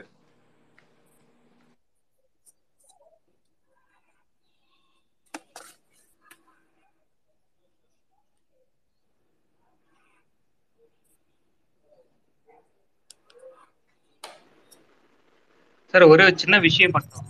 இந்த மாதிரி ஏதாவது மீட்டிங் அடிக்கடி கொஞ்சம் கண்டக்ட் பண்ணா நல்லா இருக்கும். தொடர்ந்து நடக்குது கிருஷ்ணன், டெய்லி நடக்குது. இந்த சந்தில தான் இப்பதான் பேசிக்கிட்டு இருக்கோம். வாங்க, நிறைய பேசுவோம். ஓ, இப்போ இது எதுவும் ஆல்கரிதம் மாறுதா என்னன்னு தெரியல. இப்போ இந்த நான் ஒரு சில நாள்ல தான் எனக்கு வந்து பார்த்தீங்கன்னா இந்த மாதிரி மீட்டிங் நடக்குதுன்னு வருது. வேற ஏதாவது ஆல்கரிதம்ல ஏதாவது சேஞ்ச் ஆனான்னு தெரியல. Wait me check. இல்லை, நீங்கள் வந்து ஹேஷ் தமிழ் ஸ்பேசஸ் அப்படிங்கிற ஹேஷ்டேக்கை நீங்கள் சர்ச் பண்ணிங்கன்னா உங்களுக்கு வந்து லேட்டஸ்ட்டாக என்னென்ன ஸ்பேசஸ் நடக்குதுன்னு உங்களுக்கு இன்ஃபர்மேஷன் வரும். அப்படி இல்லாட்டி கீழே வந்து எக்ஸ் தமிழ் அப்படின்னு ஒரு ஐடி இருக்குல்ல, அதை ஃபாலோ பண்ணிங்கன்னா அவர் எல்லாமே போடுவார். அதை வச்சு நீங்கள் உள்ள வரணும். அதுக்கு அவர் ஐடி அது வேற விஷயம். அந்த கீழே எக்ஸ் தமிழ் ஸ்பேசஸ்ன்னு ஒரு ஐடி இருக்கு பாருங்க, அது வந்து official Twitter ID. Okay, thank you. அப்படி இல்லாட்டி நீங்க வந்து சர்ச் பாக்ஸ்ல வந்து ஹேஷ் தமிழ் ஸ்பேசஸ் அப்படியே சர்ச் பண்ணீங்களாவே மோஸ்ட்லி எல்லா தமிழ் ஸ்பேசஸும் உங்களுக்கு டிஸ்ப்ளே ஆகும். Okay, thanks. Thank you. Right, வாங்க ரவி. வணக்கம். வணக்கம். இல்ல, பிரேக்ஃபாஸ்ட் ஸ்கீம் பத்தி எல்லாம் சொன்னாங்க. ஓகே, இன்னும் ரெண்டு விஷயத்தை தான் அட்ரஸ் பண்ணணும்னு நினைக்கிறேன். என்னன்னா, இவங்க கல்வியில இது மட்டும் இதோட பாக்குறதுல உயர்கல்வியோட என்னன்னா, இந்த போட்டித் தேர்வுக்கெல்லாம் தயாராகிறாங்க இல்லைங்களா? ஸோ அந்த மாணவர்களுக்கு வந்து இப்போ என்ன தேவை அப்படிங்கிறத தெரிஞ்சு நிறைய இது கொண்டு வந்திருக்கிறாங்க.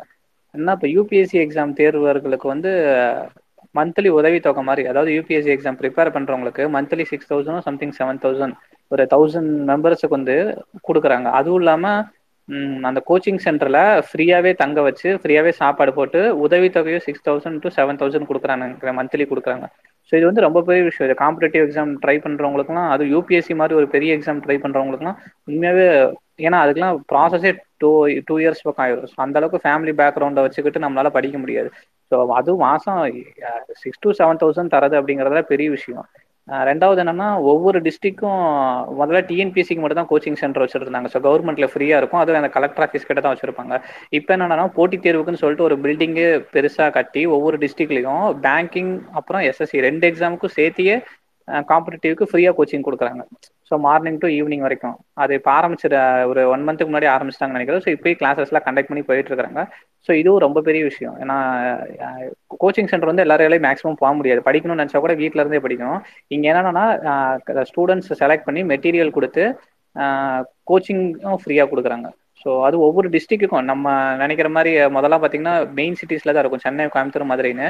இப்போ என்னன்னா ஒவ்வொரு டிஸ்ட்ரிக் எங்கள் டிஸ்ட்ரிக் கூட வந்திருக்குது. ஸோ அதில் பெரிய பில்டிங் கட்டி கண்டக்ட் பண்ணிட்டு இருக்கிறாங்க. அதுக்கப்புறம் இந்த ஐஐடி மாதிரி பெரிய பெரிய இன்ஸ்டியூட்ல சீட்டு கிடைக்கிறப்ப இந்த ஜேஇ எக்ஸாம்லாம் செலக்ட் ஆகி சீட்டு கிடைக்கிறப்ப அதுக்கு ஃபீஸ்லாம் பார்த்தீங்கன்னா தமிழ்நாடு கவர்மெண்ட்டே கொடுக்கும் அப்படின்னு அனௌன்ஸ் பண்ணியிருக்காங்க. ஸோ இதெல்லாம் ரொம்ப பெரிய விஷயம். அதுக்கெல்லாம் ஃபீஸே பார்த்தீங்கன்னா கிட்டத்தட்ட 10 lakhs சம்திங் இருக்கும்னு நினைக்கிறேன். 8 lakhs 10 lakhs பிஇ பிடெக் படிக்கிறப்ப 8 to 10 lakhs. ஏன்னா எனக்கே தெரியாது, நான் 12th முடிச்சப்ப ஐஐடின்னு என்னன்னு கூட யாரும் சொன்னது கிடையாது. ஆனால் இப்போ வந்து நான் முதல்வன் அப்படிங்கிற ஒரு வெப்சைட்ல தெளிவாக போட்டிருக்காங்க. ஸோ எந்தெந்த எக்ஸாம் இருக்குது, எந்தெந்த என்ட்ரன்ஸ் எக்ஸாம் இருக்குது, நீங்கள் முடிச்சா எப்படி போகலான்னு போட்டு அதில் செலக்ட் ஆனீங்கன்னா அந்த ஃபீஸையும் கவர்மெண்ட்டே கொடுக்குன்னு சொல்லியிருக்காங்க. ஸோ இது வந்து ரொம்ப பெரிய விஷயம். இதெல்லாம் பார்த்தீங்கன்னா இதுக்குள்ளெல்லாம் நம்மள மாதிரி மாணவர்கள்லாம் என்னன்னே தெரியாமல் ட்ரை பண்ணுறதில்ல, என்னன்னே தெரியாமல் இருக்கிறோம். ஸோ அப்படி தெரியாமல் இருக்கிறப்ப தெரிஞ்சுக்கணுங்கிறதுக்காக இவ்வளோ பெரிய விஷயத்தை பண்ணுறதுங்கிறதெல்லாம் உண்மையாக இந்த ஸ்டூடெண்ட்ஸ் மத்தியில் நல்ல வரவேற்பு இருக்குது. இந்த காம்படிட்டிவ் எக்ஸாம்ஸ் ட்ரை பண்ணுறவங்க மத்தியில் இந்த மாதிரி கோச்சிங் சென்டருக்கு கொடுக்குறதாகட்டும், அந்த ஐஐடியில் முக்கியமாக ஃபீஸ் செலக்ட் ஆகிறதும் நம்மளாம் கஷ்டம். பட் செலக்ட் ஆகிட்டோம்னா ஃபீஸ் கட்டுறேன், ஏன்னா அதெல்லாம் 8 lakhs பக்கம் வரும், 8 lakhs 10 lakhs வரும். அவ்வளோ ஃபீஸையும் கவர்மெண்ட்டே கொடுக்கும். நீ வந்து செலக்ட் ஆகி உள்ளே போயிட்டுனா மட்டும் போதும், அவ்வளோ ஃபீஸே கவர்மெண்ட்டே கட்டும் அப்படின்னு சொல்கிறதெல்லாம் ரொம்ப பெரிய விஷயம். ஸோ இதெல்லாம் அட்ரஸ் பண்ணணும்னு நினச்சேன் நான். இந்த மாதிரி காம்படிட்டிவ் எக்ஸாம் ட்ரை பண்ணுறவங்களுக்கும் இது வரைக்கும் யோசிச்சு செயல்படுத்திருக்காங்க திட்டத்தை. அது வந்து ரொம்ப பெரிய விஷயம். ஆனால் இது வரைக்கும் யாரும் யோசிப்பாங்களா? அந்த காம்படிட்டிவ் எக்ஸாம்னா ஒரு அது யூபிஎஸ்சிக்குலாம் மாதம் 7,000 ரூபா உதவித்தொகை கொடுக்குறதுங்கிறதுலாம் பெரிய விஷயம். ப்ரிலிம்ஸ் எக்ஸாம் அட்டன் பண்ணுறதுக்கு முன்னாடியே கொடுக்குறாங்க, அதெல்லாம் ரொம்ப பெரிய விஷயம். ஸோ இதுலேயும் ஊக்கத்தொகை பண்ணுறாங்க. சென்ட்ரலையும் நம்ம ஆளுங்க போகணும், சென்ட்ரலையும் தமிழ் மாணவர்கள்லாம் போகணும் அப்படின்னு சொல்லிட்டு அதுலேயும் ஊக்கத்தொகை கொடுக்குறாங்க. ஏன்னா நம்ம சென்ட்ரல் ஜாப்ல பார்த்தீங்கன்னா ரொம்ப பின்தங்கி இருக்கணும், போட்டி போகிறதே ரொம்ப கம்மி. ஸோ அதையும் அட்ரஸ் பண்ணி அதில் அவங்க உள்ளே போகிறதுக்கு என்ன பண்ணலாம், அப்போ அதில் எதை நம்ம ஃப்ரீயாக கொடுக்கணும்னு ஐடென்டிஃபை பண்ணி கரெக்டாக ஃப்ரீயாக கொடுக்குறாங்க. ஸோ இது ரொம்ப பெரிய பாராட்டுக்குரிய விஷயம். ஸோ இதையும் இதை மேக்ஸிமம் நான் நிறைய பேர் அட்ரஸ் எனக்கு தெரிஞ்சு கொஞ்சம், ஏன்னா அவங்களுக்கு தெரியாமல் கூட இருக்கலாம், இதை நான் அட்ரஸ் பண்ணணும்னு நினச்சேன். தெரியாதவங்களுக்கு நான் சொல்லிட்டு இருக்கிறேன், இந்த மாதிரிலாம் கவர்மெண்ட்ல பண்ணிட்டு இருக்காங்க, ஸோ நீங்கள் ஜாயின் பண்ணுங்க அப்படின்னு. ஸோ இன்னமும் கோச்சிங் சென்டர் ஜாயின் பண்ணி படிச்சுட்டு இருக்கிறாங்க. முதல்ல டிஎன்பிஎஸ்சில நிறைய பேர் கிளியர் ஆகி போயிட்டு இருந்தாங்க இந்த மாதிரி கவர்மெண்ட் ஃப்ரீயாக கொடுக்குறதுல. இப்போ இந்த பேங்கிங்க்கும் எஸ்எஸ்சிக்கும் கோச்சிங் கொடுக்குறதுனால ப்ரிலிம்ஸ்ல செலக்ட் ஆகி மெயின்ஸுக்கு நிறைய பேர் படிச்சுட்டு இருக்கிறாங்க. ஸோ அதெல்லாம் ரொம்ப சந்தோஷமா இருக்குது அந்த விஷயம்லாம் பார்க்குறேன். ஸோ இதை தான் அட்ரஸ் பண்ணணும்னு நினச்சேன். Thank you, thank you Ravi, insightful information. அதான் நிறைய பேருக்கு என்ன விஷயம்னாக்கா, இந்த ஸ்கீம்ஸ் இருக்கிறதெல்லாம் ஒரு ஒரு ஆஸ்பெக்டில் இருக்குது, பட் அதனுடைய அவைலபிலிட்டிங்கிற ஒரு விஷயம் வந்து இப்போ நீங்கள் கண்டிப்பாக இருக்குது, ஆனால் அது அவங்களுக்கு தெரியுமா அப்படிங்கிற ஒரு ஆஸ்பெக்ட் இருக்குல்ல, விசிபிலிட்டி. அங்கே ஒரு பிரச்சனை தான். இப்போ நீங்கள் இந்த மாதிரி இப்போ நீங்கள் சொல்கிறதுனால நிறைய பேருக்கு தெரிய வருது.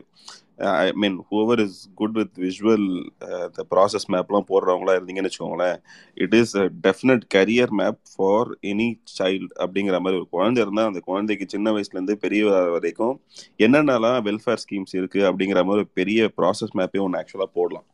ஸோ இந்த மாதிரி இன்ஃபர்மேஷன்லாம் நிறைய லிங்க்ஸோட சப்போர்ட்டட் ஆர்டிகல்ஸோடு இருந்ததுனாக்கா ஷேர் பண்ணுங்கள். நம்ம இங்கே யாராக இருப்பாங்க, அவங்க கண்டிப்பாக அதெல்லாம் போட்டு ஒரு விஷுவல் ரெப்ரஸன்டேஷனாக போடுறதுக்கான வாய்ப்புகள் இருக்குதுன்னு நான் நினைக்கிறேன். தேங்க்யூ ரவி.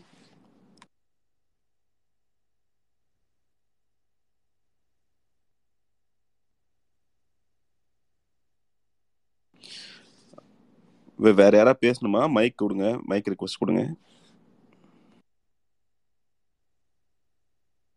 சும்மா என்ன தம்ஸ் அப்லாம் கொடுத்துக்கிட்டு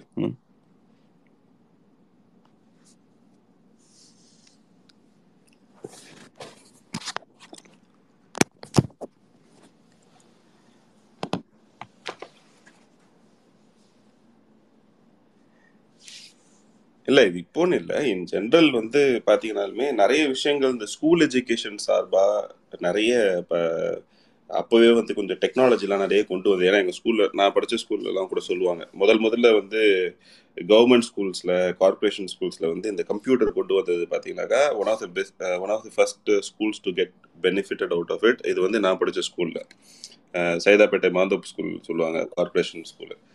அங்கே தான் வந்து அப்போது வந்து இன்றைய முதல்வர் தான் அன்றைய மேயர் அப்படின்னு சொல்லியிருந்தாங்க.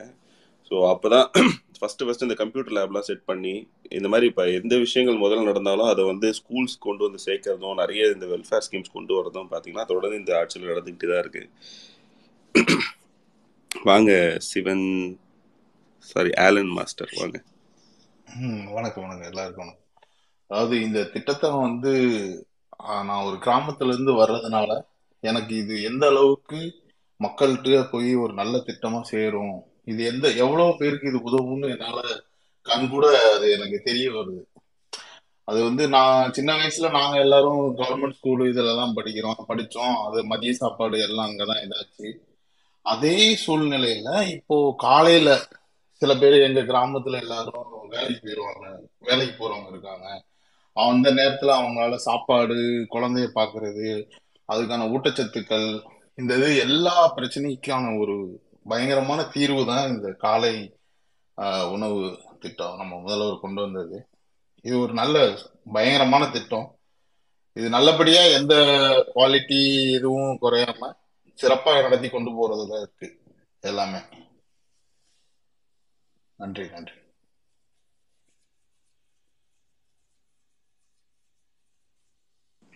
நன்றி நன்றி ஆலன். வேற யாராவது பேச இருக்கீங்களா?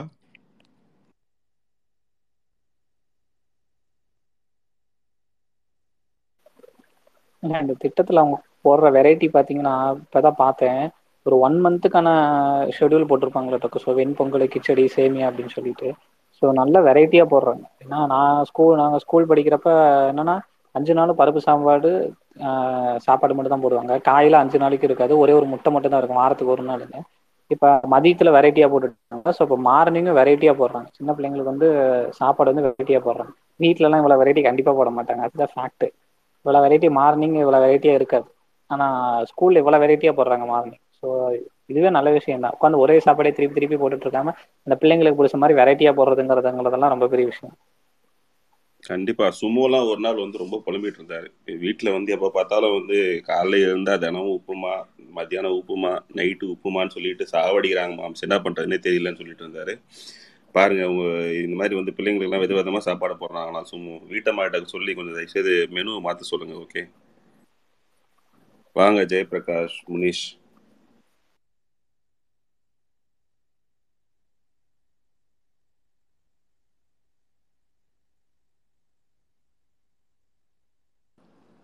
வாங்க முனிஷ் பேசுங்க. வணக்கம் தோழர், கேக்குதுங்களா? வணக்கம் தோழர். வணக்கம் வணக்கம் தோழர், பேசுங்க. இன்னைக்கு இந்த பிரேக்ஃபாஸ்ட் ஸ்கீம் காலை உணவு திட்டம் வந்து காலையில் எழுந்திரிச்சா பார்த்தோமே, ரொம்ப சந்தோஷமா இருந்துச்சு. இதில் முக்கியமாக நான் சொல்லணும்னு நினைக்கிறது வந்து தமிழ்நாட்டில் எந்த ஒரு குழந்தையும் சரி எந்த ஒரு காரணத்துக்காகவும் தன்னோட படிப்பை நிறுத்திடக்கூடாது. அது சின்ன வயசுல இருந்தாலும் சரி, அது சின்ன விஷயமா இருந்தாலும் சரி, பார்த்து பார்த்து செய்கிற தமிழ்நாடு அரசு முதல்வர் இது இந்த இதெல்லாம் வந்து ரொம்ப பெரிய விஷயங்க. எத்தனை ஸ்டேட்டில் இது மாதிரிலாம் நடக்கும் அப்படின்னு நினச்சி பார்த்தா உண்மையிலேயே தமிழ்நாட்டில் ஒரு தமிழனா இந்த அரசாங்கத்துக்கு கீழே ஒரு குடிமகனாக இருக்கிறதுல வந்து உண்மையில ரொம்ப பெருமைப்படுறேன். எத்தனை நாள் நானும் வந்து ஸ்கூல் படிக்கும்போது பிரேக்ஃபாஸ்ட் சாப்பிடாம எத்தனை நாள் நான் போயிருப்பேன், எனக்கும் நல்ல ஞாபகம் இருக்குது. ஸோ எத்தனை குழந்தைகள் இதனால் பயனடைய போகிறாங்க, எத்தனை குழந்தைங்களோட கல்வி வந்து இன்னும் வந்து தடைப்பட சூழ்நிலையில் இருந்த குழந்தைகளோட கல்வி மறுபடியும் கிடைக்க போகுது அப்படின்லாம் நினைக்கும் போது உண்மையில் ரொம்ப சந்தோஷமா இருக்கு, ரொம்ப பெருமையாகவும் இருக்கு.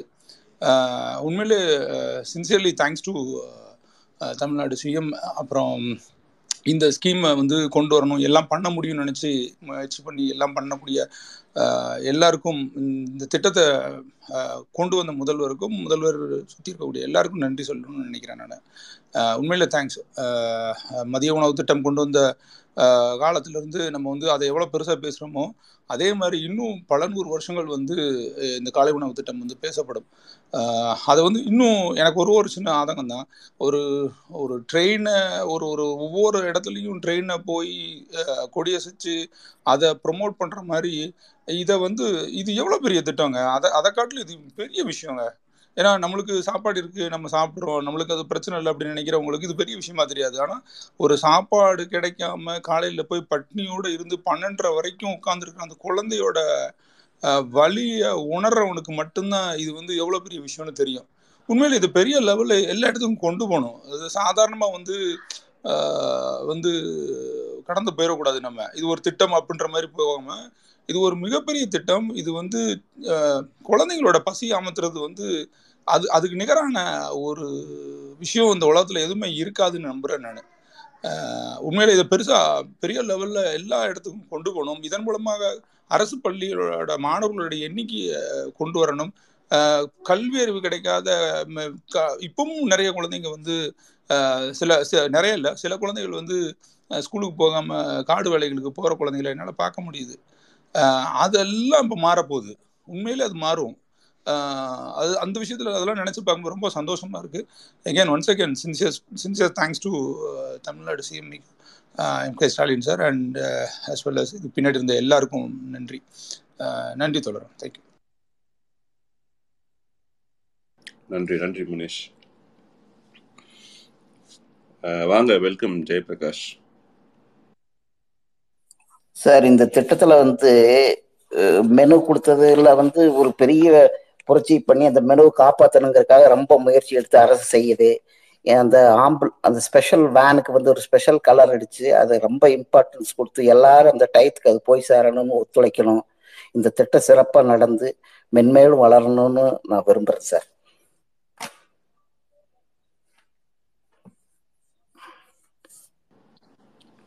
All right. Thank you, Jayprakash.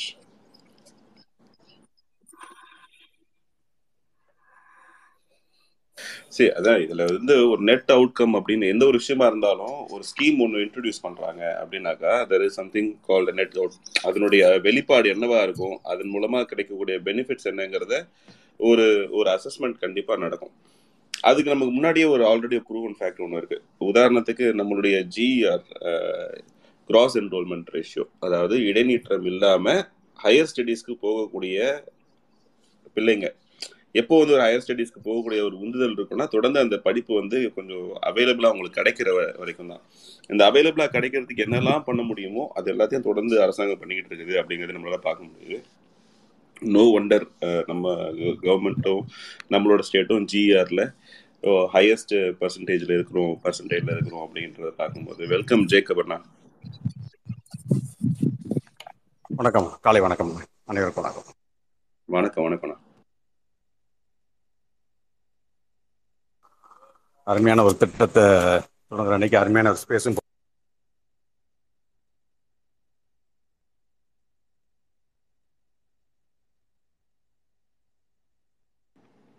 எனக்கு தான் கேட்கலையா? இல்லை மாம்ஸ், எனக்கும் கேட்கல.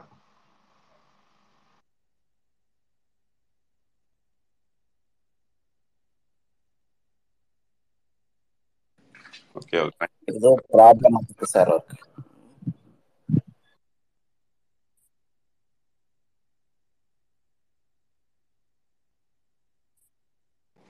வாங்க ஜெயகப் அண்ணா, திரும்ப ஸ்பீக்கர் பண்ணிட்டீங்க. வணக்கம். அதான் என்ன தெரியலன்னா அது ஒரு 2 நிமிடம் 3 நிமிடத்துல கரெக்ட் ஆயிடுது. ஸ்பேஸ்ல போய் ஜாயின் பண்ண பேசவும் முடியல நீண்ட நேரம். அருமையான ஒரு நிகழ்வு. மாண்புமிகு தமிழ்நாடு முதல்வர் தங்க தளபதி அவர்கள் அந்த காலை உணவு திட்டத்தை விரிவாக்கம் செய்வதுன்றது எல்லாருமே நம்மளும் குழந்தைகளாக இருக்க மாட்டோம்னு நம்மளுக்கு ஒரு ஏக்கம் வருது. ஏன்னா டைம் டேபிள் போட்டு படித்த காலம்லாம் போய் இன்னைக்கு டைம் டேபிள் கொடுத்து அந்த மெனு கொடுக்குறாங்க அழகாக. திங்கள் ஆனால் உப்புமா வகைகள், செவ்வாய் ஆனால் கிச்சடி வகைகள், புதன்கிழமையானால் மீண்டும் அந்த பொங்கல் வகைகள், வியாழன் மீண்டும் உப்புமா, வெள்ளி என்று அந்த வாரத்தை முடிவு அந்த உழைத்த உழைப்பிற்கும் படித்த படிப்பிற்கும் அழகு சேர்க்கின்றமா இனிப்பு வழங்கி அந்த வாரத்தை முடித்து வைக்கின்றார். என்ன ஒரு திட்டமிடுதல் பாருங்க. அந்த திட்டமிடுதல் ரொம்ப அழகா இருந்தது. மாண்புமிகு தமிழ்நாடு முதல்வர் தங்க தளபதி அவர்களுக்கு மனமார்ந்த வாழ்த்து. ஏன்னா நாளை என்ன உணவு என்பது இப்பயே பிளான் பண்ணிடுறாங்க. அந்த மாதிரி ஒரு திட்டத்துக்கு எந்த திட்டத்துக்கும் இது வரைக்கும் ஒரு இத்தனை ஒரு திட்ட மதிப்பீடு போட்டு தொலைநோக்கு பார்வையோடு கொடுத்து பெற்றோர்கள் பாரம் முக்கியமாக குறையுது. ஏன்னா நாளை காலையில் குழந்தைகளுக்கு எழுப்பி அவர்களை 8 மணி 8:30 மணி அளவுக்கு அவர்களை அதட்டி அவர்களை திட்டி இவர்களும் மனபாரத்தோடு அந்த டென்ஷனில் மன அழுத்தத்தோடு வேகமாக ஓடி அந்த ஓடும் நேரத்தில் பிரயாண நேரத்திலும் கவனமாக இருக்கணும். பள்ளிக்கூட நேரத்திலும் அந்த நேரத்துக்கான கவனத்திலும் நிறைய இந்த நேரமின்மை அப்படின்ற போது இன்றைக்கி ஏன்னா ஃபாஸ்ட் வேர்ல்டு வேக உலகத்தில் எல்லாத்துக்கும் நேரமின்மை அந்த நேரமின்மைன்ற வார்த்தை இந்த முற்றிலுமாய் ஒழித்திருக்கிறார் மாண்புமிகு தமிழ்நாடு முதல்வர் தங்க தளபதி அவர்கள். அங்கே பெற்றோர்களும் நிம்மதியாக இருக்கிறார்கள். சரி, நம்ம குழந்தைகள் போனால் அங்கே ஆரோக்கியமாக உண்ணுவார்கள், கல்வியை பயில்வார்கள், அந்த குழந்தைகளுக்கும் பாரம் நீங்குகிறது. அது 2 கையில் ஒரு லஞ்சு பேக் தூக்கிட்டு ஓடுற குழந்தைகளுக்கு பார்த்தீங்கன்னா இன்றைக்கி அழகாக 2 கையை ஆட்டிட்டு அழகாக போகுது. அந்த கை பாரங்களுக்கு கூட அழகு கொடுத்திருக்கிறார் மாண்புமிகு தமிழ்நாடு முதல்வர் தங்க தளபதி அவர்கள். ஸோ இந்த மாதிரிலாம் அவர் காலை உணவு திட்டத்தை இன்னும் நிறைய டிஷ் கொடுப்பார்னு நினைக்கிறேன். ஏன்னா அவர் எண்ணற்ற ஆண்டுகளாக இந்த திட்டத்தை கனவில் வைத்திருக்கிறார். அதை தான் இன்று வடிவமைத்து கொண்டிருக்கிறார். சிறக்கட்டும், குழந்தைகள் நன்றாக பள்ளி விளக்கிட்டோம். மேலும் பார்த்தீங்கன்னா இதோட டேட்டாவுடைய ரிசல்ட்டை சொல்கிறார் அழகாக. பள்ளி கல்வித்துறை வெளியிட்டிருக்கிறது வருகை பதிவேடு அதிகமாகி உள்ளதாம் இந்த உணவு திட்டத்தில். அது எவ்வளவு பெருமை. ஏன்னா ஒரு நண்பன் ஒரு பக்கத்தில் உள்ள ஒரு ஒரு ஒரு ஒரு கை ஒரு உணவு கொடுத்தாலே மகிழும் சமூகம் இது. ஒரு அரசு இத்தனை லட்ச மக்களுக்கு, குழந்தைகளுக்கு, வருங்கால சந்ததிகளுக்கு, வளரும் பிள்ளைகளுக்கு அந்த உணவு கொடுக்கும் பொழுது அதெல்லாம் ஆசீர்வதிக்கப்படக்கூடிய திட்டம். தங்க தளபதி வரலாறு தூக்கி வைத்து பேசும். இகழ்வோர் இகழ்ந்து கொண்டு எதிர்கட்சி அவர்களை திருத்த முடியாது. ஆனால் பொதுநிலையாளர்களும் கழக உடன்பிறப்புகளும் இன்று அவர்களை மனதார பாராட்டி அவர்களை மணிமகத்தில் வைக்க வேண்டியது நமது கடமை. நாங்களாம் இன்னைக்கும் ஒரு ஜனநாயக ரீதியாக பார்த்தாங்க. இன்னைக்கு காலை கூட ஒரு பதிவு போட்டிருந்தேன். ஒரு அழைக்கிறார், ஒரு தமிழ்நாடு முதல்வர் அழகாக அழைக்கிறார். இந்த திட்டமானது விரிவாக்கம் செய்யப்படுகிறது. அந்தந்த தொகுதி சட்டமன்ற உறுப்பினர்கள் யார் யாரோ அவர்கள் இதை தொடங்கி வையுங்கள் என்று. இந்த மாதிரி ஒரு ஜனநாயகவாதியை இந்த காலம் மறந்துவிடக்கூடாது, காலம் விட்டுவிடக்கூடாது. அவரை இன்னும் அவருக்கு ஆதரித்து அவரை வளர்க்க வேண்டும். இந்த மாதிரி ஒரு ஜனநாயக ரீதியான ஒரு நம்மளுக்கு அரசியலுக்கு மட்டும் இல்லை, நமது பணிகளுக்கும் சரி குடும்பத்திற்கும் ஒரு வழிகாட்டி கொடுத்துருக்கிறார். நீ சட்டமன்ற உறுப்பினர் எந்த கட்சியாக இருக்கட்டும், எதிர்கட்சியாக இருக்கட்டும், என்னை இகழ்ந்தவனாக கூட இருக்கட்டும், ஆனால் இந்த திட்டத்தை நீ தொடங்குவே என்று சொல்றாரு பாருங்க. அந்த ஜனநாயகத்துக்கு ஒரு அருமையான ஒரு தொடக்க புள்ளியை கொடுத்திருக்கிறார். அது நாங்கள் நிறைய இதில் பார்க்குறோம், இதுலையும் பார்த்துட்டோம். தங்க தளபதி அவர்களை இந்த மாதிரி ஒரு ஜனநாயகவாதியை நாங்கள் விடுவதாக இல்லை. ஆட்சி கட்டிலில் தொடர்ந்து அமர வைப்போம் பொதுநிலைகள் சேர்ந்து. நிச்சயம் இறைவனுடைய ஆசீர்வாதம் கண்டிப்பான மேலே மேலும் இந்த திட்டமானது விரிவடையட்டும், தமிழ்நாடு வளரட்டும், அனைவரும் சந்தோஷமாக கல்வி பயிலட்டும். வாழ்க வாழ்க நமது சந்ததிகள், வாழ்க தமிழ்நாடு முதல்வர் தங்க தளபதி, தங்க தளபதியோட படைகள் அனைவருக்கும், இந்த அமைச்சர் படம், பெருமகன்கள், அதிகாரிகள் அனைவரும் ஒத்துழைப்பு கொடுக்குற அளவா அவருக்கும் மனமார்ந்த பாராட்டுகள். வாழ்க அருமை ராமண்ணா, மாமா குட்டினா அருமை. அனைவருக்கும் வாழ்த்துக்கள். இந்த ஸ்பேஸில் உங்கள் கருத்தை பகிர்வதற்கு நன்றி. நன்றி அண்ணா.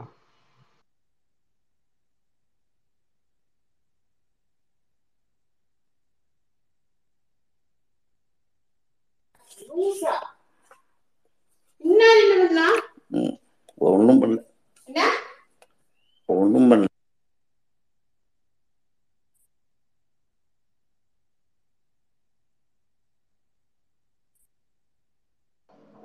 வேற யாரும் பேசுறீங்களா? பேசுறீங்கன்னா மைக் ரெக்வஸ்ட் பண்ணுங்க.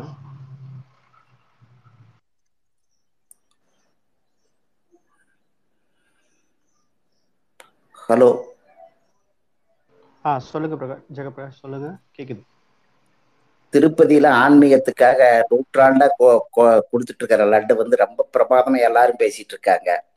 அந்த மாதிரி இந்த காலை உணவு திட்டம் இன்னொரு நூற்றாண்டுக்கு பேசுற அளவுக்கு மெனு கொடுத்திருக்கிறாரு. இது காப்பாற்றப்பட வேண்டும்.